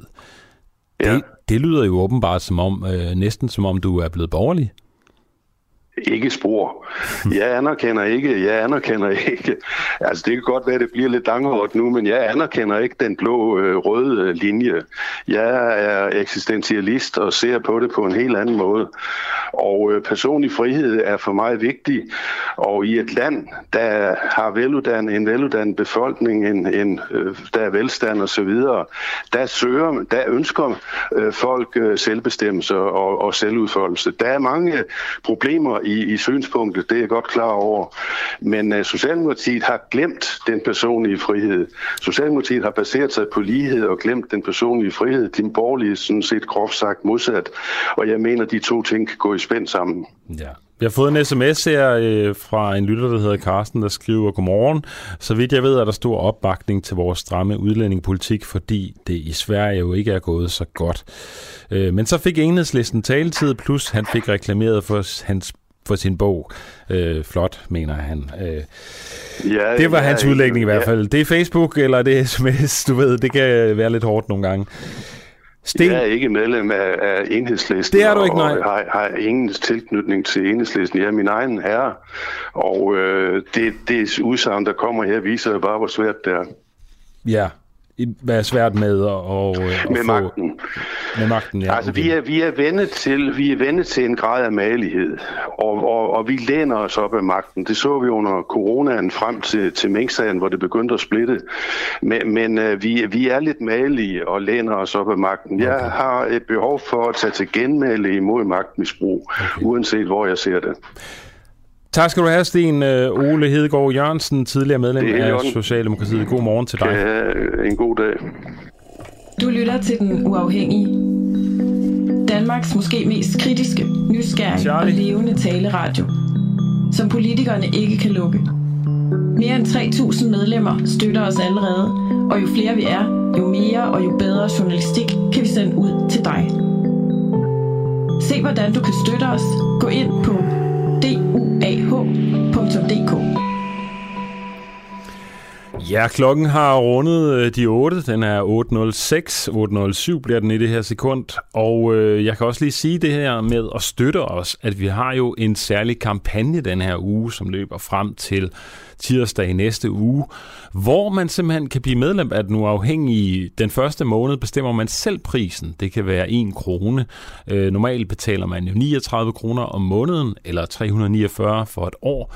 Men vi kører sådan en ambassadørkampagne her frem til den 16. hvor man kan blive medlem for en krone, hvis man har lyst til det. Man kan også give en 20, hvis man har lyst til det, men man bestemmer selv. Plus, at man får den her fantastiske øh, uafhængige morgenkop, øh, som man kan vise sit, sit øh, støtte til. Den uafhængige, den koster normalt, øh, det ved jeg ikke hvor meget, men den koster i hvert fald noget øh, på hjemmesiden. Øh, hvordan gør man så, hvis man gerne vil benytte sig af det her tilbud? Jamen, man tager sin telefon, skriver 1245 øh, og sender den, en sms, der hedder til 1245, hvor man skriver AMB, og det er altså de første tre øh, bogstaver i ordet ambassadør, fordi det er en ambassadør, øh, kampagne, det her. Så hvis man sender øh, AMB, altså Annette Mette Børge, afsted til 1245, jamen så får man et link, hvor man så øh, selv kan bestemme, hvad man skal betale for øh, den første måned, man er medlem af den er uafhængige. Og øh, jeg hører min øresnegl her, at øh, den er fantastiske uafhængige morgenkop normalt koster 200 kroner i butikken, så øh, der sparer man altså virkelig noget, og det er frem til den 16. november, det kører som sagt det her. Øh, målet er, at vi skal have 750 nye medlemmer, og øh, vi har allerede nu fået øh, 275 93 medlemmer på denne her kampagne. Så øh, vi håber, du har lyst til at være med og øh, kigge indenfor i vores virtuelle redaktionslokale på Facebook, hvor man kan komme med tips og historier til øh, vores radio her, som vi tit tager op. Øh, det kan man kun komme ind i det rum. Det er en lukket Facebook-gruppe, hvis man bliver medlem. Så send en sms afsted til 1245, hvor du skriver AMB for ambassadørkampagne. Nu skal vi til øh, COP26, og øh, det er jo den her klimakonference, som finder sted i øh, Glasgow. Over øh, 100.000 mennesker var i lørdags på gaden i Glasgow for at demonstrere for klimaet og for at sende et kraftigt signal til verdens ledere, øh, der fortsat denne uge er samlet til FN's 26. klimakonference. Vi spørger, hvordan stemningen er i Glasgow her øh, til morgen. Godmorgen, Charlie Heilskov øh, med Godmorgen. Du er med os her øh, fra Glasgow af øh, som en slags øh, aktivistisk reporter i den grønne studenterbevægelse. Tak fordi du er med her til morgen. Ja, selvfølgelig. Hvordan var stemningen til klimamarschen i Glasgow? Jamen, det var øh, noget af det største, jeg nogensinde har oplevet. Øh, nu har jeg været til en del klimademonstrationer også i Danmark, øh, og jeg kunne også godt mærke, at stemningen var eksentrisk øh, på, hjemme i både i København og de andre 25 øh, byer op til kommunalvalget. Men der er bare en helt særlig stemning herover, og vi har samlet øh, 100.000 mennesker på gaden. Øh, og altså, man kan sige, stemningen er den her virkelig sådan, øh, frustration, men også et spirende håb, øh, som bare er, er simpelthen fylder en med, med så meget øh, med gå mod til, til de forhandlinger, vi går ind i nu. Okay, og du følger jo sikkert med i uh, COP26, går jeg ud fra. Uh, kan du, uh, det ved jeg ikke, om du kan bare være sådan lidt reporter for os og fortælle, hvordan det går derinde bag uh, de lukkede døre?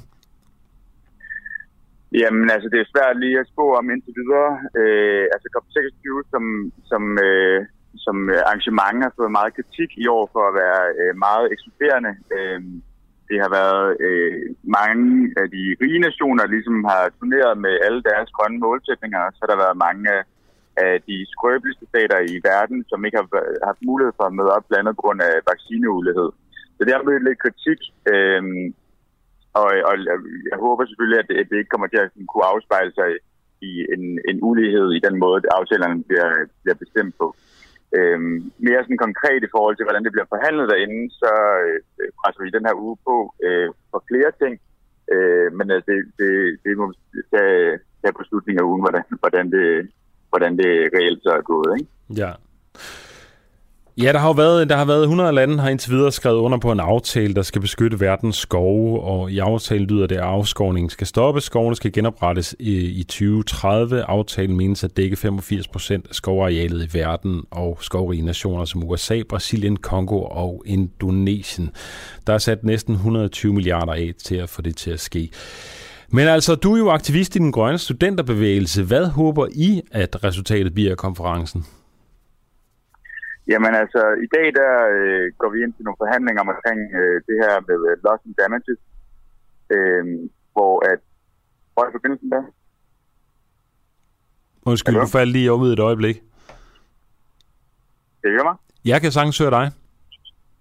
Øh, I dag går vi så ind i de her forhandlinger omkring uh, loss and damages, og uh, det ligger lidt i forlængelse af nogle tidligere aftaler, som har været omkring uh, det her princip omkring climate finance. Uh, og sådan bare kort fortalt, så så går det ud på, at vi, vi i Vesten og i industri, eller de øvrige industrilande ligesom har et historisk ansvar for klimakrisen.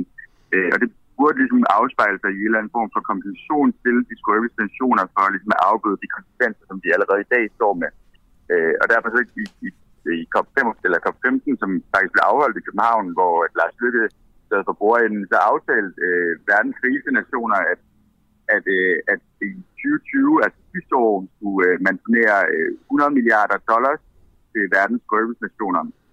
Øh, desværre har de penge bare ikke rigtig blevet realiseret, øh, og det, det er selvfølgelig ekstremt skuffende, men det, det efterlader også øh, millioner af mennesker i en potentielt øh, meget stor humanitær krise, som selvfølgelig øh, naturligvis kan koste øh, menneskeliv, men også øh, ligesom øh, øh, fjerne folks eksistensgrundlag og føre, føre til øh, endnu større øh, flygtningekriser, end dem vi har set tidligere. Så vi håber, at der ligesom kan leveres på det. Øh, Udover de her 100 milliarder dollars, så, så håber vi også, at der kan komme nogle penge til øh, det, vi kalder loss and damages, som øh, meget specifikt er til øh, ligesom at afbøde øh, konsekvenserne efter klimakatastrofer. Altså, hvordan skal vi opbygge øh, nationer efter oversvømmelser og tørkeperioder og, og andre naturkatastrofer. Så det er det, vi håber på kan, kan blive leveret i, i løbet af de kommende dage. Ja. Ja, du nævner det her med de fattigste lande, der har været på dagsordningen op til klimakonferencen. Øh, og at der jo egentlig var blevet lovet, at der skulle samles 100 milliarder dollars ind til dem øh, fra 2020. Nå, okay, nå, nu læser jeg forkert her. Øh, det er fra nu af så, der skal samles 100 milliarder dollars ind, og øh, nej, undskyld. Det skulle have været samlet ind til 2020, men det blev udsat til 2023. Er det ikke korrekt? Ja, ja det er helt korrekt. Alright. Øhm, Greta Thunberg har jo været ude og erklære klima, klimakrisen for en fiasko. Øhm, hvad tænker du om det? Øh, altså det, det er klart, at, at der er øh, helt klart en, en, en, en lidt en diskrepans mellem, hvad, hvad vi ligesom føler, der er behov for ude på gaden, når vi står og, og er til de her demonstrationer udenfor, og hvad der ligesom reelt bliver øh, forhandlet indenfor. Øh, og det er øh, langt hen ad vejen øh, kommaer og, og små sådan, øh, eller mindre ændringsforslag, men, men altså, jeg har et håb på, at vi nok skal, skal komme, øh, komme afsted med, med et eller andet. Øh, så jeg vil, jeg vil vente til fredag til at kalde det en fiasko. Okay, for Greta Thunberg blev, ja, kom, fik jo virkelig meget opmærksomhed, fordi hun sagde, at øh, det var en global festival for greenwashing. Øh, og Norges ja. Øh, klimaminister har været ude at sige, at det er meget uheldig udtalelse, fordi øh, politik altså har en betydning. Øh, og, og, og der stiller du dig lidt på, øh, på, øh, på Norges øh, klimaministers side her. Jeg kan forstå, at du også synes, at øh, det politiske system har noget at, at udrette. Jo, jo, helt sikkert. Øh, helt sikkert, men altså, jeg vil sige, det er både over. Jeg tror, jeg ser mig et eller andet sted mellem de to, for jeg tror lige, lige specifikt med det der med, at det har været en, en meget... Øh, eller altså, en, en, en, en de, de rige nationer øh, øh, øh, greenwashing festival, øh, kan jeg egentlig godt forstå. Altså, nu, øh, nu skal vi i aften til et, øh, et event faktisk arrangeret af, af dele del af den danske delegation, og øh, meget af den, den øh, klimapolitik, der ligesom er blevet, eller virker til, at de ligesom vil turnere herovre, det, det er meget sådan, at når vi ligesom går det efter i sømne, så, så øh, virker det hult. Øh, og, og det, sådan, selvfølgelig er det ekstremt frustrerende, også når man er så, så klimaaktiv derhjemme, at, at uh, se, hvad der ikke reelt set bliver leveret på klimapolitikken, og hvad de så uh, går rundt herover og, og fortæller folk. Uh, så på mange måder er det jo også en, lidt en klimahistorie om Danmarks uh, klimalederskab. Så, så, så den pointe kan jeg uh, sympatisere 100% med. Mm. Føler du, at politikerne lytter til jeres bekymringer og jeres demonstrationer ikke mindst? Øh, altså ikke tilstrækkeligt jo, men, øh, men jeg har det også øh, altså jeg har den formodning om, at de, de godt forstår, at de og så er der på et folkeligt mandat, øh, nu kan jeg ikke snakke for mange af de andre nationer, men altså mange af dem, som kommer afsted i den her periode øh, til klimatopmødet for Danmark, er jo blevet valgt i, øh, i historisk klimavalg, øh, og det forpligter. Øh, så, så på en eller anden måde, så, så er de nødt til at levere på det folkelige mandat, som vi har givet dem. Mm.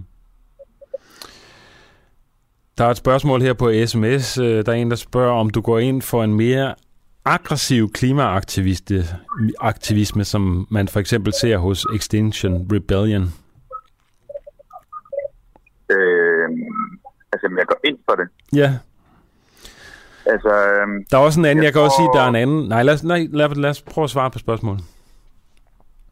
Ja, jeg, jeg tror, øh, jeg tror, det er nødvendigt ligesom at, at, at, at sige, at det kommer simpelthen af frustration Altså nu står vi her ved uh, COP26, altså det, der er ligesom været 25 foregående klimatopmøder, og vi forventer ikke, at, at uh, reduktionerne øh, uh, indtræffer før 2030. Vi forventer, at emissionerne stiger frem mod 2030.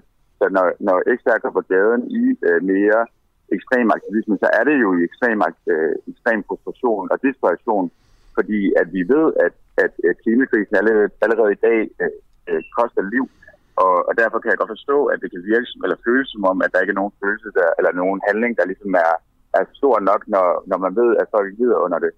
Øh, når det er sagt, så, så, så tror jeg ikke, at, at, at den konsulenterbevægelse i, i den her omgang skal ud og lave noget mere ekstrem aktivisme på øh, klimatopmødet. Men jeg tror også, at det er, handler om, at, at vi men også bare vil bakke op omkring det, den, den meget folkelige stemning, der er udenfor, og deltage i de aktiviteter, der er udenfor, også for eksempel at deltage i, i en historisk stor klimamarsch, der var i lørdag. Mm.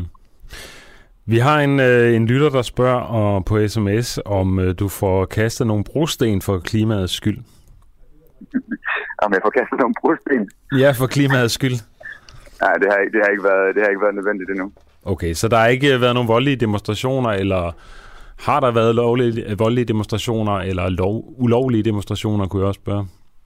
Ja, der har været, der har været ulovlige demonstrationer. Jeg, jeg tror også, at i, i den sådan, forbindelse tror jeg også, at, at, at nogle af, noget af kritikken har også været rettet mod, at, at, at, øh, at Glasgow herovre har været øh, altså, ekstremt hårde mod øh, mange demonstrationer og lukket ned for meget øh, aktivisme i frygten for, at, at det sådan, simpelthen øh, løber ud af kontrol. Og det var også den, den meget hårde reaktion, vi så på mange klimaaktivister under COP15 i København, at, at når, når øh, statsledere og øh, ledere fra, fra verdens nationer kommer, så, så bliver der virkelig så hårdt ned på klimaaktivister.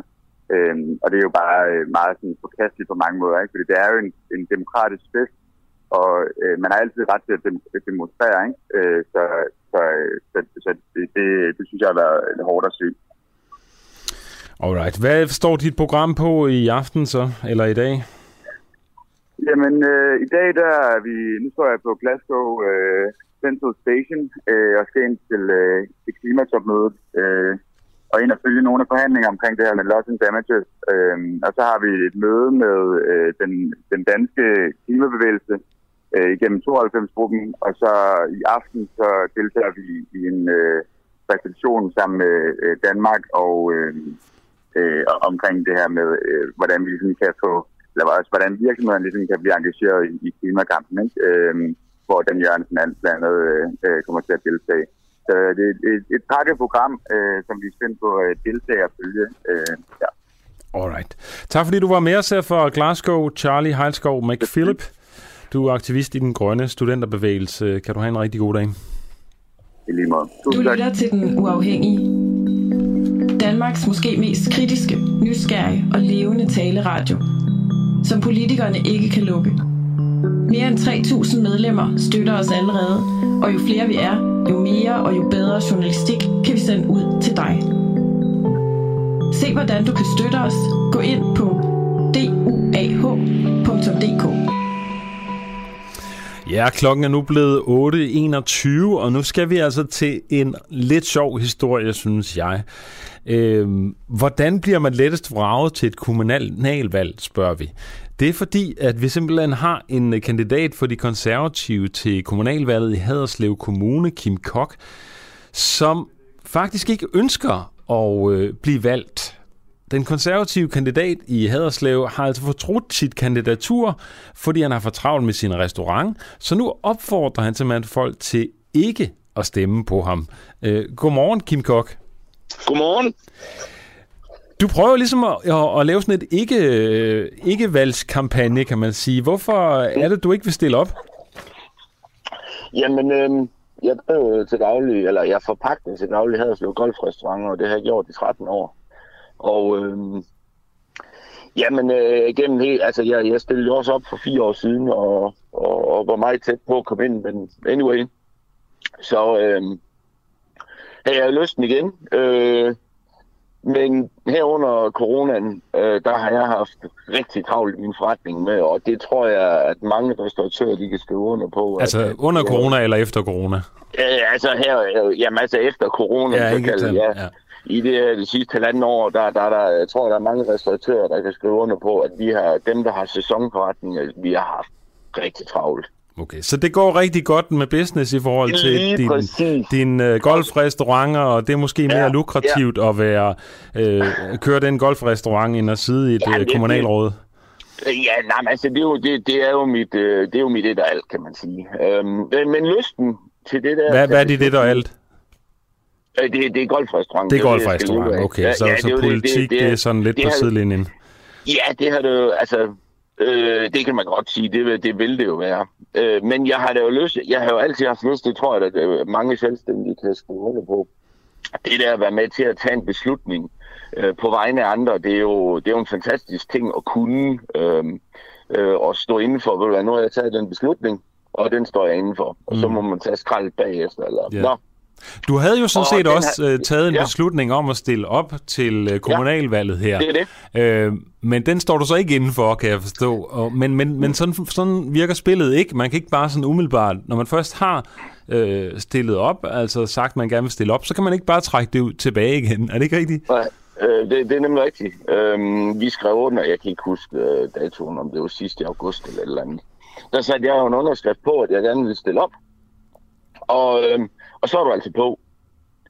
Øhm, så, er du, så, så står du altså på stemmesedlen. Ja. Men og, og så er det jo så bare det, at øh, jamen, der var lysten, og vi havde travlt, og yes, gang i den, og jeg er med på det hele. Men så kunne jeg se normalt, at jeg er jo sådan halvlukket ned om vinteren. Det har jeg været i 13 år.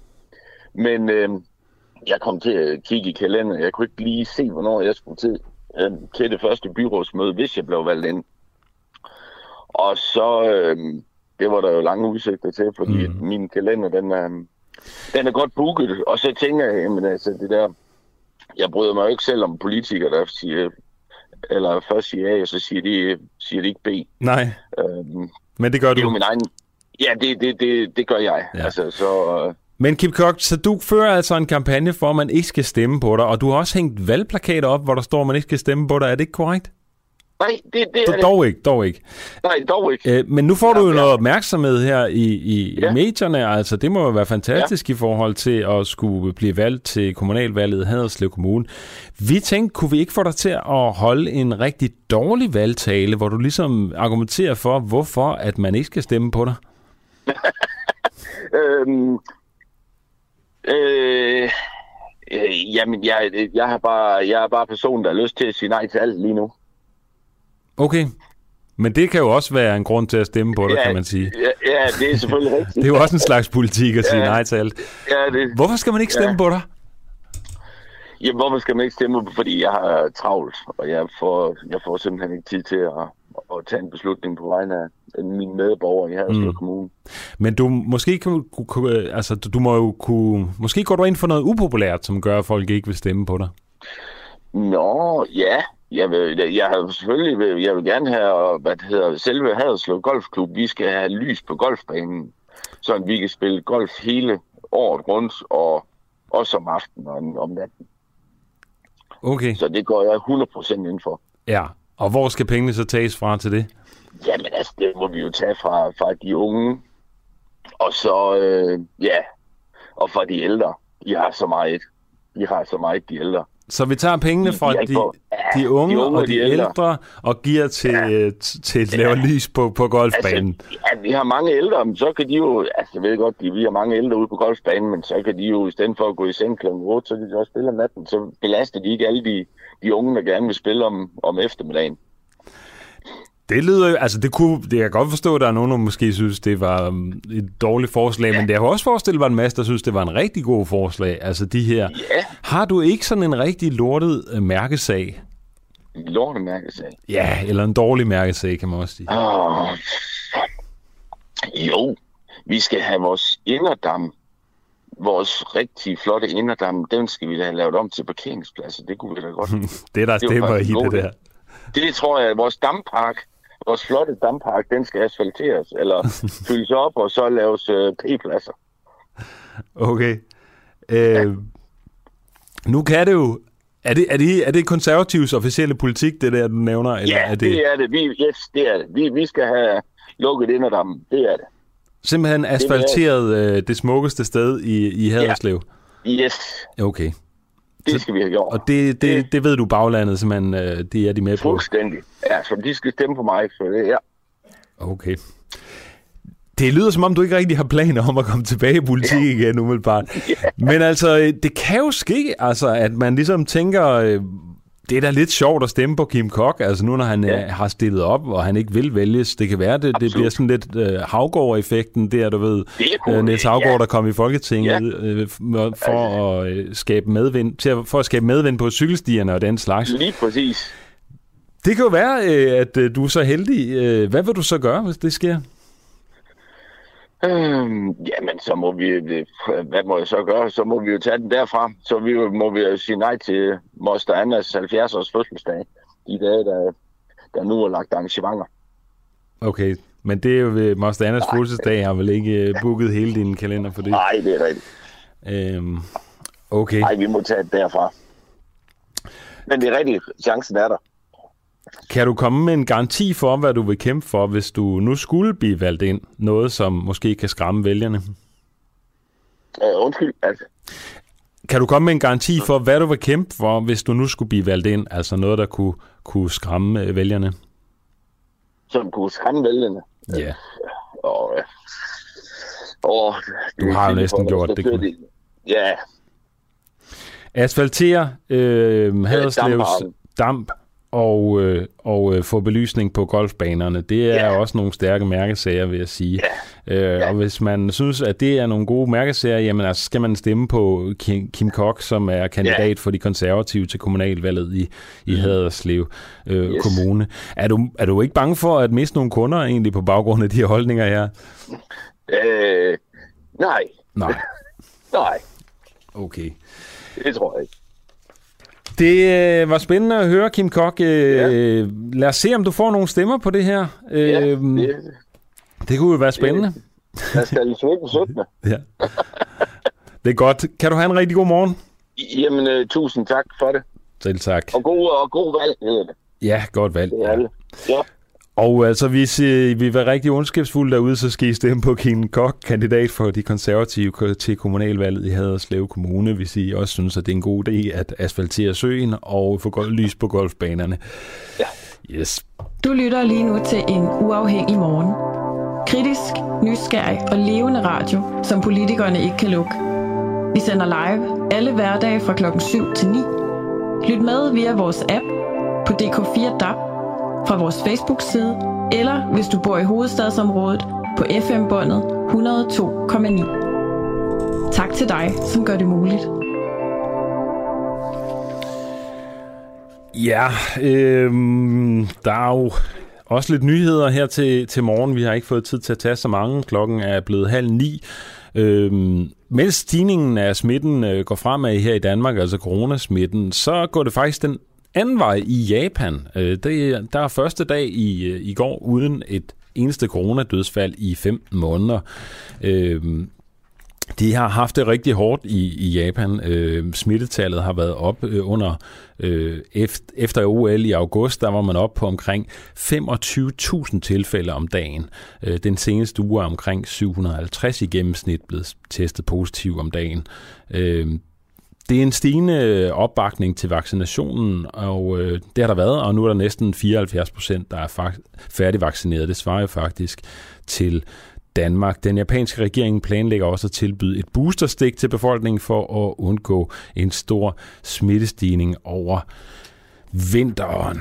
Ja, og så har jeg også en anden øh, nyhed. Mindst otte mennesker er døde ved en amerikansk musikfestival i byen Houston i den amerikanske delstat Texas. Ulykken skete fredag aften lokal tid ved festivalen Astro World, hvor rapperen Travis Scott spillede, og publikum på presse sammen foran scenen. Mindst otte mennesker er omkommet, mm, flere end 300 modtog behandling på stedet, og 17 blev kørt på sygehuset. 11 personer blev kørt på hospitalet med hjertestop, heriblandt var den yngste 10 år gammel. Det lyder jo helt forfærdeligt. Øh, vi har faktisk en lille lydoptagelse her, så du kan blive øh, endnu mere forfærdet over, hvordan det er. Øh, det er barske optagelser. Prøv at lytte med her engang.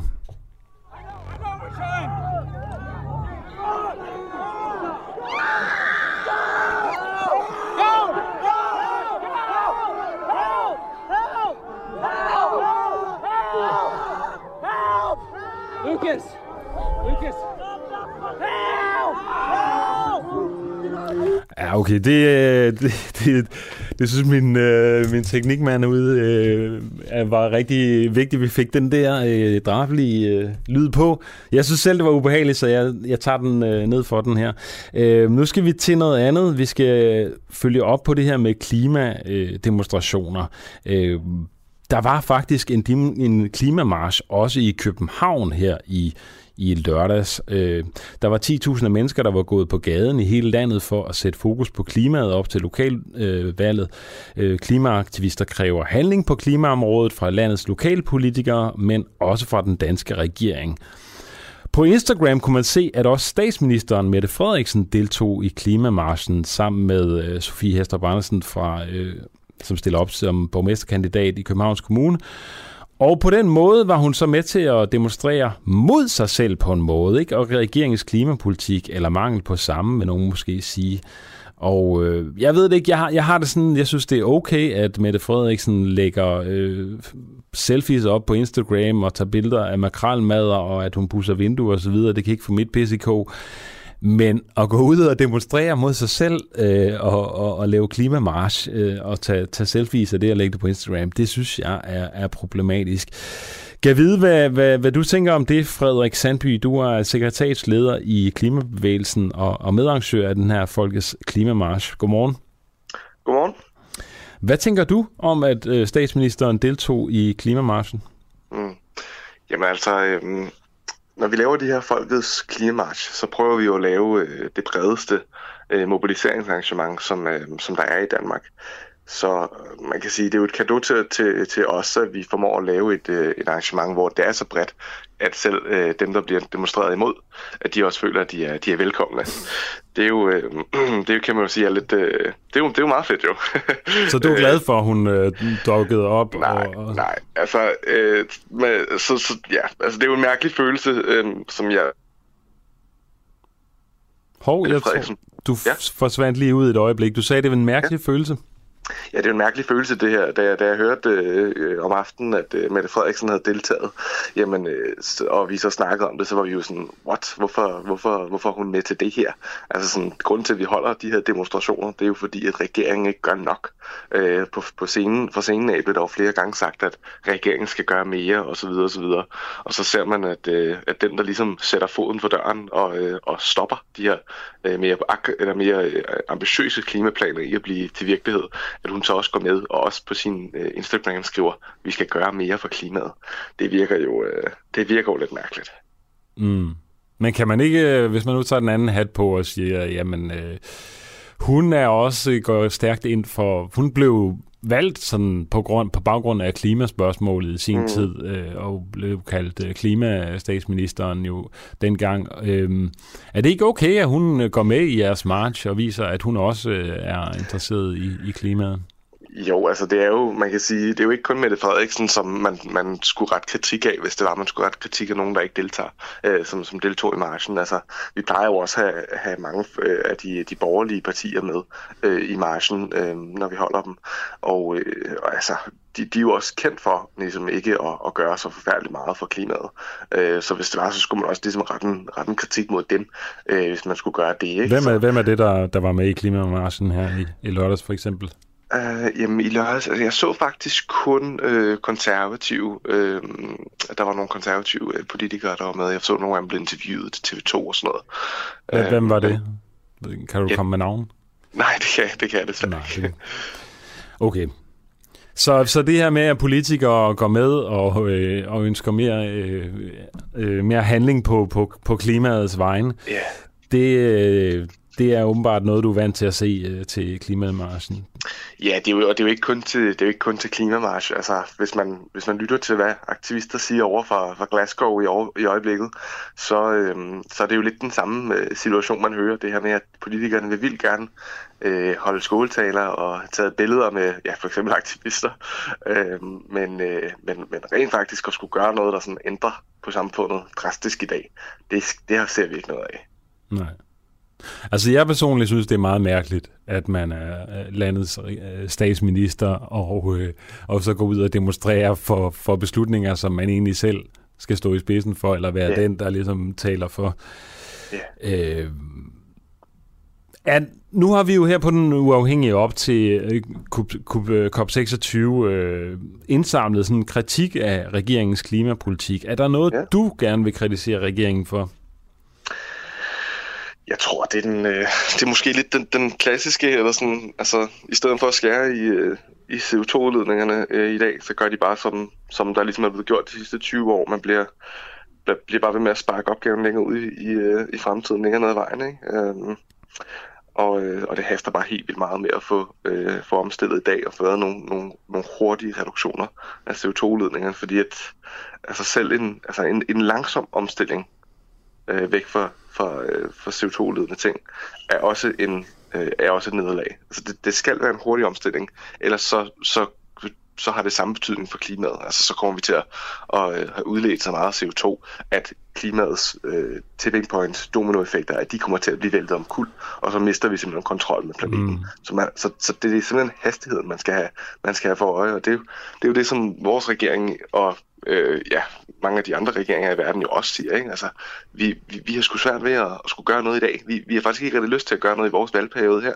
Det skal være om 10, 15, 20 år der kan vi godt love, at der kommer til at ske nogle, ske nogle ting. Mm. Men, men i dag, der, der kan vi simpelthen ikke forhindre noget. Og det er jo det, vi ser også med, med Mette Frederiksens regering, ikke? for det er sådan, hvor mange CO2-udledninger har de fået reduceret øh, i år? Det er nok ikke nogen. Øh, altså, man har ikke lavet nogen planer, hvor det så er noget, der påvirker os i år. Det er først noget, der kommer om 10 år. Ikke? Mm. Men altså, vi skal jo også tænke på væksten, Frederik Sandby, ikke? Altså, det ved du, det det. der skal jo være, vi kan jo ikke, altså, hvad siger du til den grøn vækst? Hvad siger du til det fænomen? Ja, jamen altså, grøn vækst er jo som sådan, øh, som sådan fint. Altså, det må jo bare betyde, at man, at man skal vækste øh, uden at have, have højere CO2-udledninger, og det er jo som, som sådan en, øh, en fin tanke. Hvis du ser på, hvad for noget forskningsmateriale der ligger på, på det her grøn vækst-tankegang, øh, så findes der ikke nogen forskere, der siger, at, at, det, at der er nogen øh, lande i verden, der har gjort det endnu. Så altså, jeg, jeg tror sådan set på, at det nok godt kan lade sig gøre, men det kræver en helt anden tilgang end det, vi har i dag. Og som udgangspunkt, altså hvis man vil have et grønt vækst, det første man gør, det er, at man indfører en rigtig, rigtig høj CO2-afgift, øh, sådan så at øh, alle de her virksomheder, som der rent faktisk skal sørge for den her vækst her, at de får de rigtige rammer. Altså vi, vi kan ikke have grøn vækst, hvis ikke at CO2-udledningerne er øh, beskattet som bare pokkers. Øh, ellers så vil altså så vil det bare være billigere at lave, lave sorte løsninger. Ikke? Så jeg tror måske godt, at det, det kan lade sig gøre, men det vi ser i øjeblikket, det er, at vores, øh, vores regering bruger det her argument om arbejdspladser og, og vækst som sådan et, øh, et forsvar til, sådan at vi skal bare absolut gøre ingenting. Også mm. selvom, at, at den her, øh, det du taler om her, grøn vækst, det vil jo være sådan en idé om, at det kommer til at skabe flere arbejdspladser og investere hurtigt i en, i en omstilling. Ikke? Øh, men, men den, den tager de jo heller ikke rigtigt til sig. Altså, så det, du ved, det er hele tiden det her med, jamen, så er det 20.000 arbejdspladser i, i landbruget, vi mister. Øv, øv, øv. Men samtidig så bliver der sagt, okay, men vi får 35.000 for de her energiøer her. Altså sådan, øh, vi kommer til at se, at der skal være nogle arbejdspladser, der bliver tabt. Øh, der kommer til at være noget indtjeningspotentiale, øh, der forsvinder øh, for, for nogle sektorer, men vi kommer til at tjene det, tjene det ind igen i andre, i andre sektorer. Altså, så, så det er sådan en... Øh, det er sådan en lige nu, der bliver der givet kunstigt åndedræt til, til nogle, til nogle øh, sektorer, som der bare ikke øh, kan overleve en grøn omstilling, fordi at deres produkter jo er det, som vi skal have stoppet med at lave. Alright, øh, så en af dine konkrete forslag er en CO2-afgift. Det var også, hvad vi havde på øh, øh, direktør herinde, og øh, han, han kom faktisk med det samme forslag, og, Nå, okay. øh, og Bjørn Lomborg er sådan set på samme side. Så vi, vi, ja, det men er, vi er der... ikke helt ja, vi er ikke helt enige på, når det kommer til detaljen. Nej, det tænker være... jeg heller ikke. Øh, hvad har I andre konkrete forslag end det? Ja, jamen helt sikkert. Altså, vi skal have stoppet med at, øh, at, at sælge benzin- og dieselbiler i Danmark. Øhm, de her benzin- og dieselbiler, øh, eller biler generelt, de har jo en 16 år levetid. Det vil sige, fra, fra de bliver smækket ud for forhandleren, og så de kommer ud og kører på vejen, så, øh, så lever de i 16 år. Øhm, så det betyder altså, hvis vi skal se ind i en fremtid, hvor man ikke bruger øh, olie, hvor man ikke bruger benzin og diesel til at køre rundt i, jamen så er det altså i dag, vi skal have stoppet med at køre de her biler her. Øh, eller vi, i dag, vi skal stoppe med at sælge dem. Fordi sådan, så vi om, om 16 år kan sige, okay, så kører vi ikke i dem længere. Så hvis vi har en idé om, at vi skal, at vi skal køre i elbiler, og vi skal køre mere i offentlig mm. transport, så er det altså i dag, man skal sætte ind. Øh, for ellers så kommer vi til at stå der om, om, øh, om, om, om 20 år, og så være sådan, øv, hvorfor var det ikke, vi stoppede øh, folk i at sælge deres, øh, at købe nye biler der mm. for, for, for 16 år siden. Ikke? Så, Men det kan man sige, det sker jo måske af sig selv. Altså hvis der kommer CO2-afgift på, på bilerne, jamen så øh, er det lige pludselig mere fordelagtigt at købe en, en elbil i stedet for. Ja, men og hvis der kommer lidt flere ja. ladestander rundt omkring. Ja, altså det kan man sige, men som prognoserne viser bare, at det kommer til at gå alt for langsomt. Altså der kommer til at være, øh, der kommer til at blive solgt rigtig, rigtig mange biler hen over de næste 10 år, som kører på benzin og diesel. Ikke? Så sådan, der, der, der, altså, politikere er nødt til at tage ansvar for, for ligesom at sige, vi, vi skal simpelthen ikke bruge benzin og diesel øh, om, om 20 år, og derfor så er vi nødt til at stoppe med at, at sælge de her biler med det samme. Ikke? For det er bare sådan, at man, man gør sig afhængig af det, øh, af benzin og diesel, hvis det er, man har øh, de her biler, der skal køre på det. Ikke? Altså det er jo sådan, prøv at forestille dig, hvor, hvor uansvarligt det vil være, hvis man så om øh, 15 år, så, så kommer man og så siger man, øh, hov, vi kunne faktisk godt se, det der benzin og diesel, det skal vi faktisk ikke have mere. Nu må I ikke køre jeres bil længere. Altså sådan, det der med sådan at skulle, skulle sige til nogen, der har ved, betalt for en bil, og sige, nu må I ikke køre ind længere, det er bare, det, det, er jo, det er jo sådan lidt alternativ til det, ikke? at man skal enten gøre det, eller så købe deres biler ind igen. Altså sige, vi kommer til at betale jer nogle penge, og så, så får staten bilen på en eller anden måde. Ikke? Altså det er jo sådan nogle, nogle alternativer, der vil være, hvis det er, at vi så skal løse de her øh, klimaproblemer, der er. Så det er sådan, der er mange ting der. Men en, en tredje ting, og det er for at gøre det lidt mere kommunalt, kommunalt synes jeg, øh, det vil jo være at, øh, at få kigget på al den her biomasse. Altså vi har, der er fem ting i den grønne omstilling cirka, der skal, som vi skal af med, så har vi løst problemet. Ikke? Det er kul, det er olie, det er gas, det er den store mængde kød, vi spiser, og så er det alt den træ, som vi afbrænder. Hvis vi, løser, hvis vi fjerner de fem ting fra samfundet, så er vi kommet 95 øh, procent af vejen. Så, så er vi kommet rigtig langt.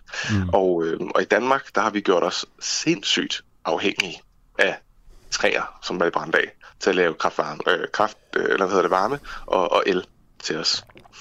Vi har en lille, lille nyhed her fra COP26 ja. øh, ja. I Glasgow, øh, Australien, der nægter at skrive under på en aftale om udfasning af kul. Øh, ja. I Glasgow har mere end 40 lande skrevet under på en aftale om at udfase kulkraft, men Australien, der er den verdens største producent af kul, har nægtet at skrive under. Landet vil fortsætte med at sælge og eksportere kul i mange årtier endnu. Yep. Ja, ikke så godt med øh, Australien der. Øh, de, er, de er også haltet efter længe, øh, så vidt jeg ved. Ja, men man kan sige, at Danmark har også stadig kulkraftværker og sådan noget. Ikke? Så, ja. og, man, og biomassen er lige så slem som kul, så der er ikke sådan, altså Danmark skal ikke stå og sige sådan, ja, nu, nu kommer vi af med kullet, øh, fordi til gengæld brænder vi træ af, som har samme udledningseffekt. Og sådan, det, det, går, det går at vi kan sidde og pege, pege fingre af Australien nu, men prøv at Danmark er akkurat lige så slemme som, som det, de laver dernede. Så sådan, jeg synes bare, altså nu, nu har vi i Danmark øh, substitueret øh, kul med, øh, med, øh, med, med biomasse, med træer, vi brænder af i stedet for, det er lige så slemt. Mm. Så det kan godt være, at man, at man så får lov til at stå og sige, nej, men vi er blevet rigtig gode nu og sådan noget. Men klimaet er altså fuldstændig ligeglad, om det hedder, det hedder kul, eller om det hedder den, de her træer, der er blevet, der er blevet fældet. Nu øh, er du jo med i klimabevægelsen og medarrangør af, mm. af Folkets Klimamars her. Hvor, hvor, hvor langt er du villig til at gå i forhold til at, at demonstrere for klimaet? Nu har vi tidligere her på radioen beskæftiget os med Extinction Rebellion, som laver ja. civil ulydighed. Øhm, er det en, en handlingsfremgangsmåde, du også øh, bakker op omkring? Mm, jeg bakker op omkring den, ja. Men jeg har ikke selv, øh, jeg har ikke selv lavet de slags øh, aktiviteter. Men du, kunne du forestille dig, hvis du ligesom skal presse mere på at få... Mm. Øh, altså, så får du nok ikke Mette Frederiksen til at komme med mm. øh, til jeres demonstration, men altså, er det noget, I overvejer i civil ja, ulydighed? Altså, det er ikke noget, vi overvejer lige nu, men jeg skal være ærlig og sige, at, at øhm, altså, grunden til, at man, man også særligt kommer til at se øh, også mere og mere civil lydighed, det er jo fordi folk bliver desperate. Øh, jeg, fik en, jeg fik min datter her øh, for fire måneder siden, der blev jeg far. Øh, altså, og, og hver, hver, hver, hver morgen, når jeg står op, og jeg kigger hende i øjnene, øh, og, og sidder og, og, øh, og begynder at tænke over, sådan, hvad, er det, hvad er det, vi hvad er det, hun kommer til at opleve i sin øh, tid, ikke? Som, som hvis vi fortsætter nu, så bliver det ganske forfærdeligt.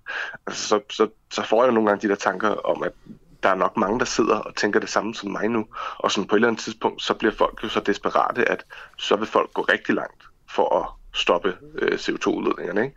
Altså, når man kan se, at det her internationale samarbejde, det, det kan ikke virke. Vores regering, de vil ikke nok.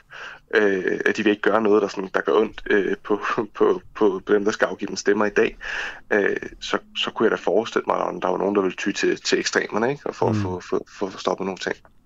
Så, så du bakker op omkring lovbrud, når det kommer til, til, til klimademonstrationer? Mm, jeg bakker op omkring civil lydighed i hvert fald. Mm. Men det er jo så også at gå imod loven. Ja, det er nogle gange at, at gå imod loven. Altså det, jeg tror, når man ser på de øh, uretfærdighedskampe, der er blevet taget hen over de sidste øh, 100 år i verden, øh, der har civil ulydighed altid været, været en del af det. Øh, så jeg tror, man er naiv, hvis man, hvis man øh, afskærer øh, det fra den aktionskæde, som der er. Der vil være nogen, der, der arbejder med de sådan mere brede øh, mobilisering og appelformer, som, som vi gør med Folkets Klimamarch for eksempel, eller de vælgermøder, vi laver osv. Men i alle sådan nogle uretfærdighedskampe her, der vil altid være nogen, der, der, øh, der står og bruger, og bruger civil lydighed, fordi det er, en del af, det er en del af kampen, det er en del af den bevægelse, der er nogen, der, der, går, til, der går lidt længere. Alright. Frederik Sandby, sekretariatsleder i Klimabevægelsen og medarrangør af Folkets Klimamarsch. Tak fordi du var med her til morgen. Selv tak. Ha' en god dag. Morgen. Kritisk, nysgerrig og levende radio, som politikerne ikke kan lukke. Vi sender live alle hverdage fra klokken 7 til 9. Lyt med via vores app på DK4 DAB, fra vores Facebook-side, eller hvis du bor i hovedstadsområdet på FM-båndet 102,9. Tak til dig, som gør det muligt. Ja, klokken er blevet øh, 8.49 øh, på denne her mandag morgen, hvor vi jo har hørt, at øh, coronaen er blusset op. Øh, vi har haft øh, over 2.000 nye smittede hver eneste dag de sidste fire døgn.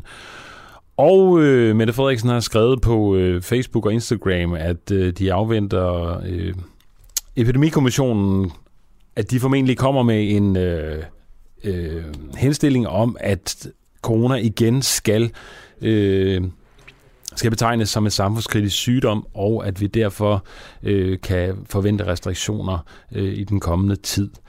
Men der er ikke alle, der, der vil vente på de her, at restriktioner kommer. Øh, der er nogen, der faktisk øh, har indført øh, coronapas på egen hånd. Det har øh, Knud Mogensen blandt andet, der er ejer af Zweiggrose Bierbar i Skive og Holstebro. Øh, godmorgen, Knud Mogensen. Godmorgen. På fra fredag, der øh, vælger du at genindføre coronapasset på, på din egen bar i, Skive og Holstebro. Øh, det er jo ikke regeringsbeslutning, men noget, du selv har bestemt. Øh, hvorfor indfører du de her restriktioner, før sundhedsmyndighederne og regeringen anbefaler det? Jamen det er for egen sikkerhed, både for personalet og for øh, gæsterne, men øh, det er også for min økonomi. Øh, jeg synes ikke rigtig, jeg har råd til, at vi skal lukke ned igen, øh, og jeg vil egentlig gerne bare have lov til at tjene mine egne penge og, og passe min egen forretning. Øh, da jeg gjorde det i sidste uge, havde der ikke på noget tidspunkt forventet, at det ville få så stor medievågenhed. Øh, det er god reklame, jo. Ja, ja, både over. Der er selvfølgelig både også nogen, der er imod ja. det, men, men, men altså, jeg vil bare gerne passe mig selv og, og holde en forretning, og, og altså, jeg er jo selvstændig, så, så hvad jeg gør i min forretning, det, det er jo det er op til mig. Altså, kan man lide det, eller, eller kan man ikke lide det, men altså, i, i, i lokalsamfundet har jeg kun fået opbakning. Det, det skal jeg blankt indrømme. Ja, så du øh, ser ikke frem til, du vil ikke have, at der skal ske en ny nedlukning, hvor du skal sidde og trille tommelfinger og, øh, og ikke have nogen indtjening. Og derfor siger du, at øh, der skal simpelthen vises coronapas, øh, for at man kan komme ind hos jer på Tvej Grose Bierbar i Skive Holstebro. Øh, der er vel også noget lovmæssigt i det her. Altså, hvad nu, hvis folk siger, det, det gider jeg ikke. Jeg gider ikke øh, afvise dig et coronapas. Jamen, øh, jeg har jo min gode ret til at selv bestemme, hvem der kommer ind på, på mine diskoteker, så længe det ikke gælder race og kønsdiskrimination. Altså, vidt jeg erfarer. Jeg har godt nok ikke lige tjekket op på coronapasset. Det vil jeg... Det Nej. Vil jeg godt det, der er men vist at... noget der, der godt kunne blive lidt problematisk, måske kan jeg forestille mig. Jeg ved det ikke. Jeg er ikke jurist, men altså, jeg kunne Nej, godt forestille mig det. Ikke. Jeg er bare, jeg er bare erhvervsdrivende, og, og, og, og, og synes, jeg tænker mig om i det her altså på, på, med coronaen, ikke? Ja. Men altså, jeg kan da godt se, at der er der nogen, der har skrevet til mellem, eller det er så ikke her i byen, det er nogle andre svejgroser i Danmark, som ikke er med, fordi at jeg er franchise-tager, så jeg er jo jeg bestemmer jo lidt selv, øh, hvad jeg gør. Øh, men jeg forstår ikke, jeg, jeg, altså, det har jeg i min vildeste fantasi ikke kunne forestille mig, at nogen politianmelde mig for at, at være fornuftig. ja, men det skal du ikke regne med. Verden er sindssygt derude, altså, så ja, der kan ske alt muligt.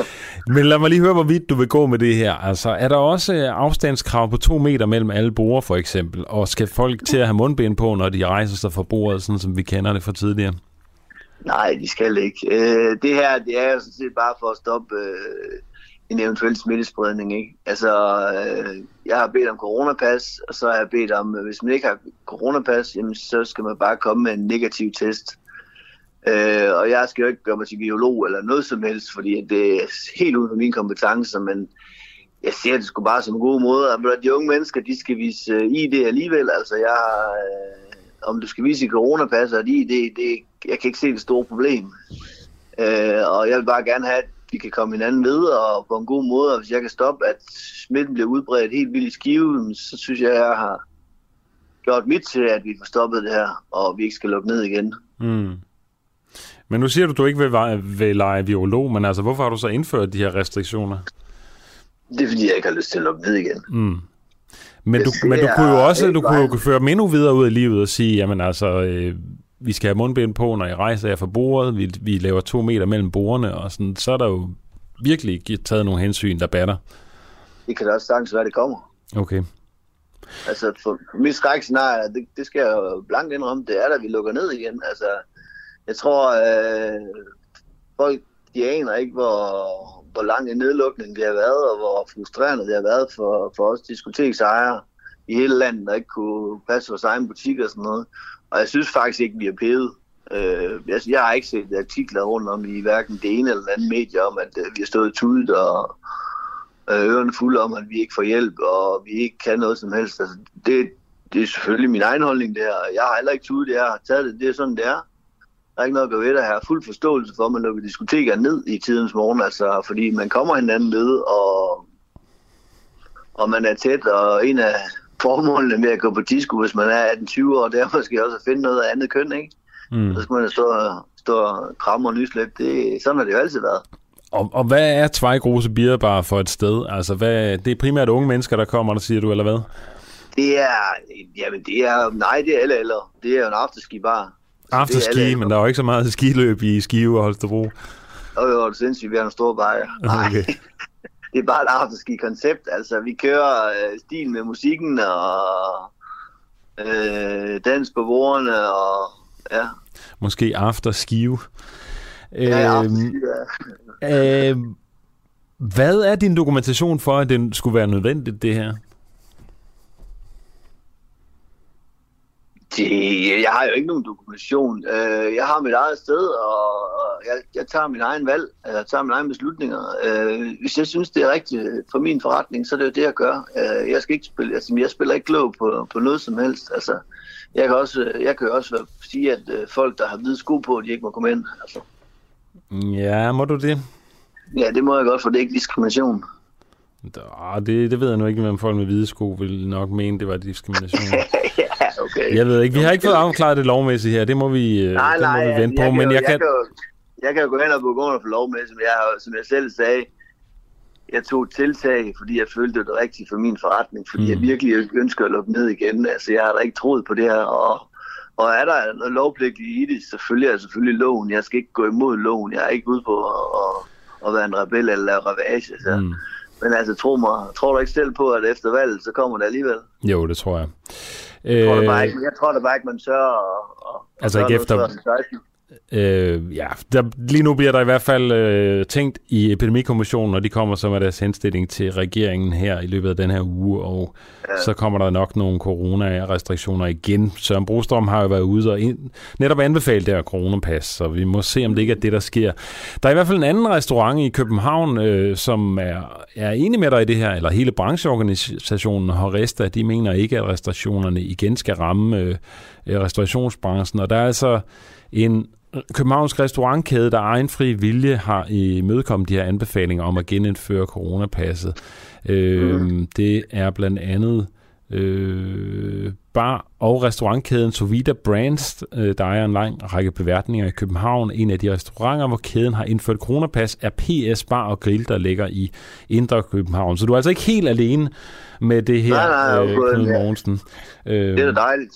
Det er jeg glad for, at der er andre, der er med på den også. Ja. Man kan selvfølgelig også spørge dig, om du ikke stoler på, at regeringen håndterer det her ordentligt, siden du sådan selv øh, tager øh, sagen i egen hånd. Jamen, jeg, jeg skal ikke øh, gøre mig politisk klog på, hvad regeringen gør rigtigt. Det, det vil jeg altså ikke. Altså, jeg, jeg er en selvstændig mand, og jeg gør, hvad der er bedst for at passe min egen forretning. Ja, helt klart. har du fået mange klager på baggrund af det her? Jeg har ikke fået en eneste klageskive. Jeg har kun fået, øh, jeg har kun fået thumbs ups. Selvfølgelig er der nogen på de lokale medier, der sidder... Nu her, jeg har arbejdet hele weekenden, så jeg har faktisk ikke lige haft tid til at læse det hele, fordi jeg fik egentlig bare en fra kammeraten, der kom med en smiley, at nu er du der, nu er det der også, og det har jeg slet ikke set komme. Ja. Så det er jo måske Men, en god PR, PR for dig, det her i virkeligheden. Det kan man så godt sige. Ja. Det er jo øh, meget godt. Lad os se, hvad der sker, og det kan være, der er andre, der følger trop, øh, nu når nyheden er derude. Øh, Knud Mogensen, du er ejer af Zweite Grose Bierbar i Skive og Holstebro. Tak fordi du var med her til morgen. Yes. Tak lige måde. Yes, tak. Der, de skriver her til mig, at der er masser af klager på Trustpilot. Øh, de har lige været inde og tjekke åbenbart øh, journalisten ude i kulissen. Ja, vi er ved at lagt mod enden her på den her uafhængige morgen. Øh, klokken er nu to minutter i ni, og øh, vi skal til at slutte af. Jeg vil lige gøre reklame for vores øh, ambassadørkampagne her øh, i sidste øjeblik. Man kan blive medlem af den uafhængige, som normalt koster 39 kroner om måneden. Den første måned kan man øh, selv betale, selv bestemme, hvad man skal betale, og i ovenikøbet få en uafhængig kop, øh, som normalt koster 200 kroner, så man sparer 200 og øh, kan selv bestemme den første måned, hvad man skal betale. Hvis man gør det og bliver medlem, så øh, skal man, eller hvis man vil det, så skal man sende en sms afsted til 1245, hvor man skriver AM B for ambassadør, altså AMB, sendt afsted til 1245. Vi er jo en radio, hvor vi ikke får støtte fra øh, øh, det offentlige, øh, vi, øh, og det gør jo også, at politikerne ikke kan lukke vores radio. Så hvis du synes, synes, at det er vigtigt det her, og har lyst til at være en del af det virtuelle redaktionslokale, vi har på Facebook, en lukket gruppe, så øh, send en sms, sted, sms afsted til 1245, hvor du skriver AMB for ambassadørkampagnen. Ja, morgenholdet i dag var øh, mig, Adam Dreves, og vi havde øh, Peter Marstal og Niklas Graup ude i teknikken. Øh, vi håber, at du får en fortsat god mandag. Øh, vi har fået en sidste... Øh, ja, vi håber, du får en god mandag. Ha' en god morgen derude.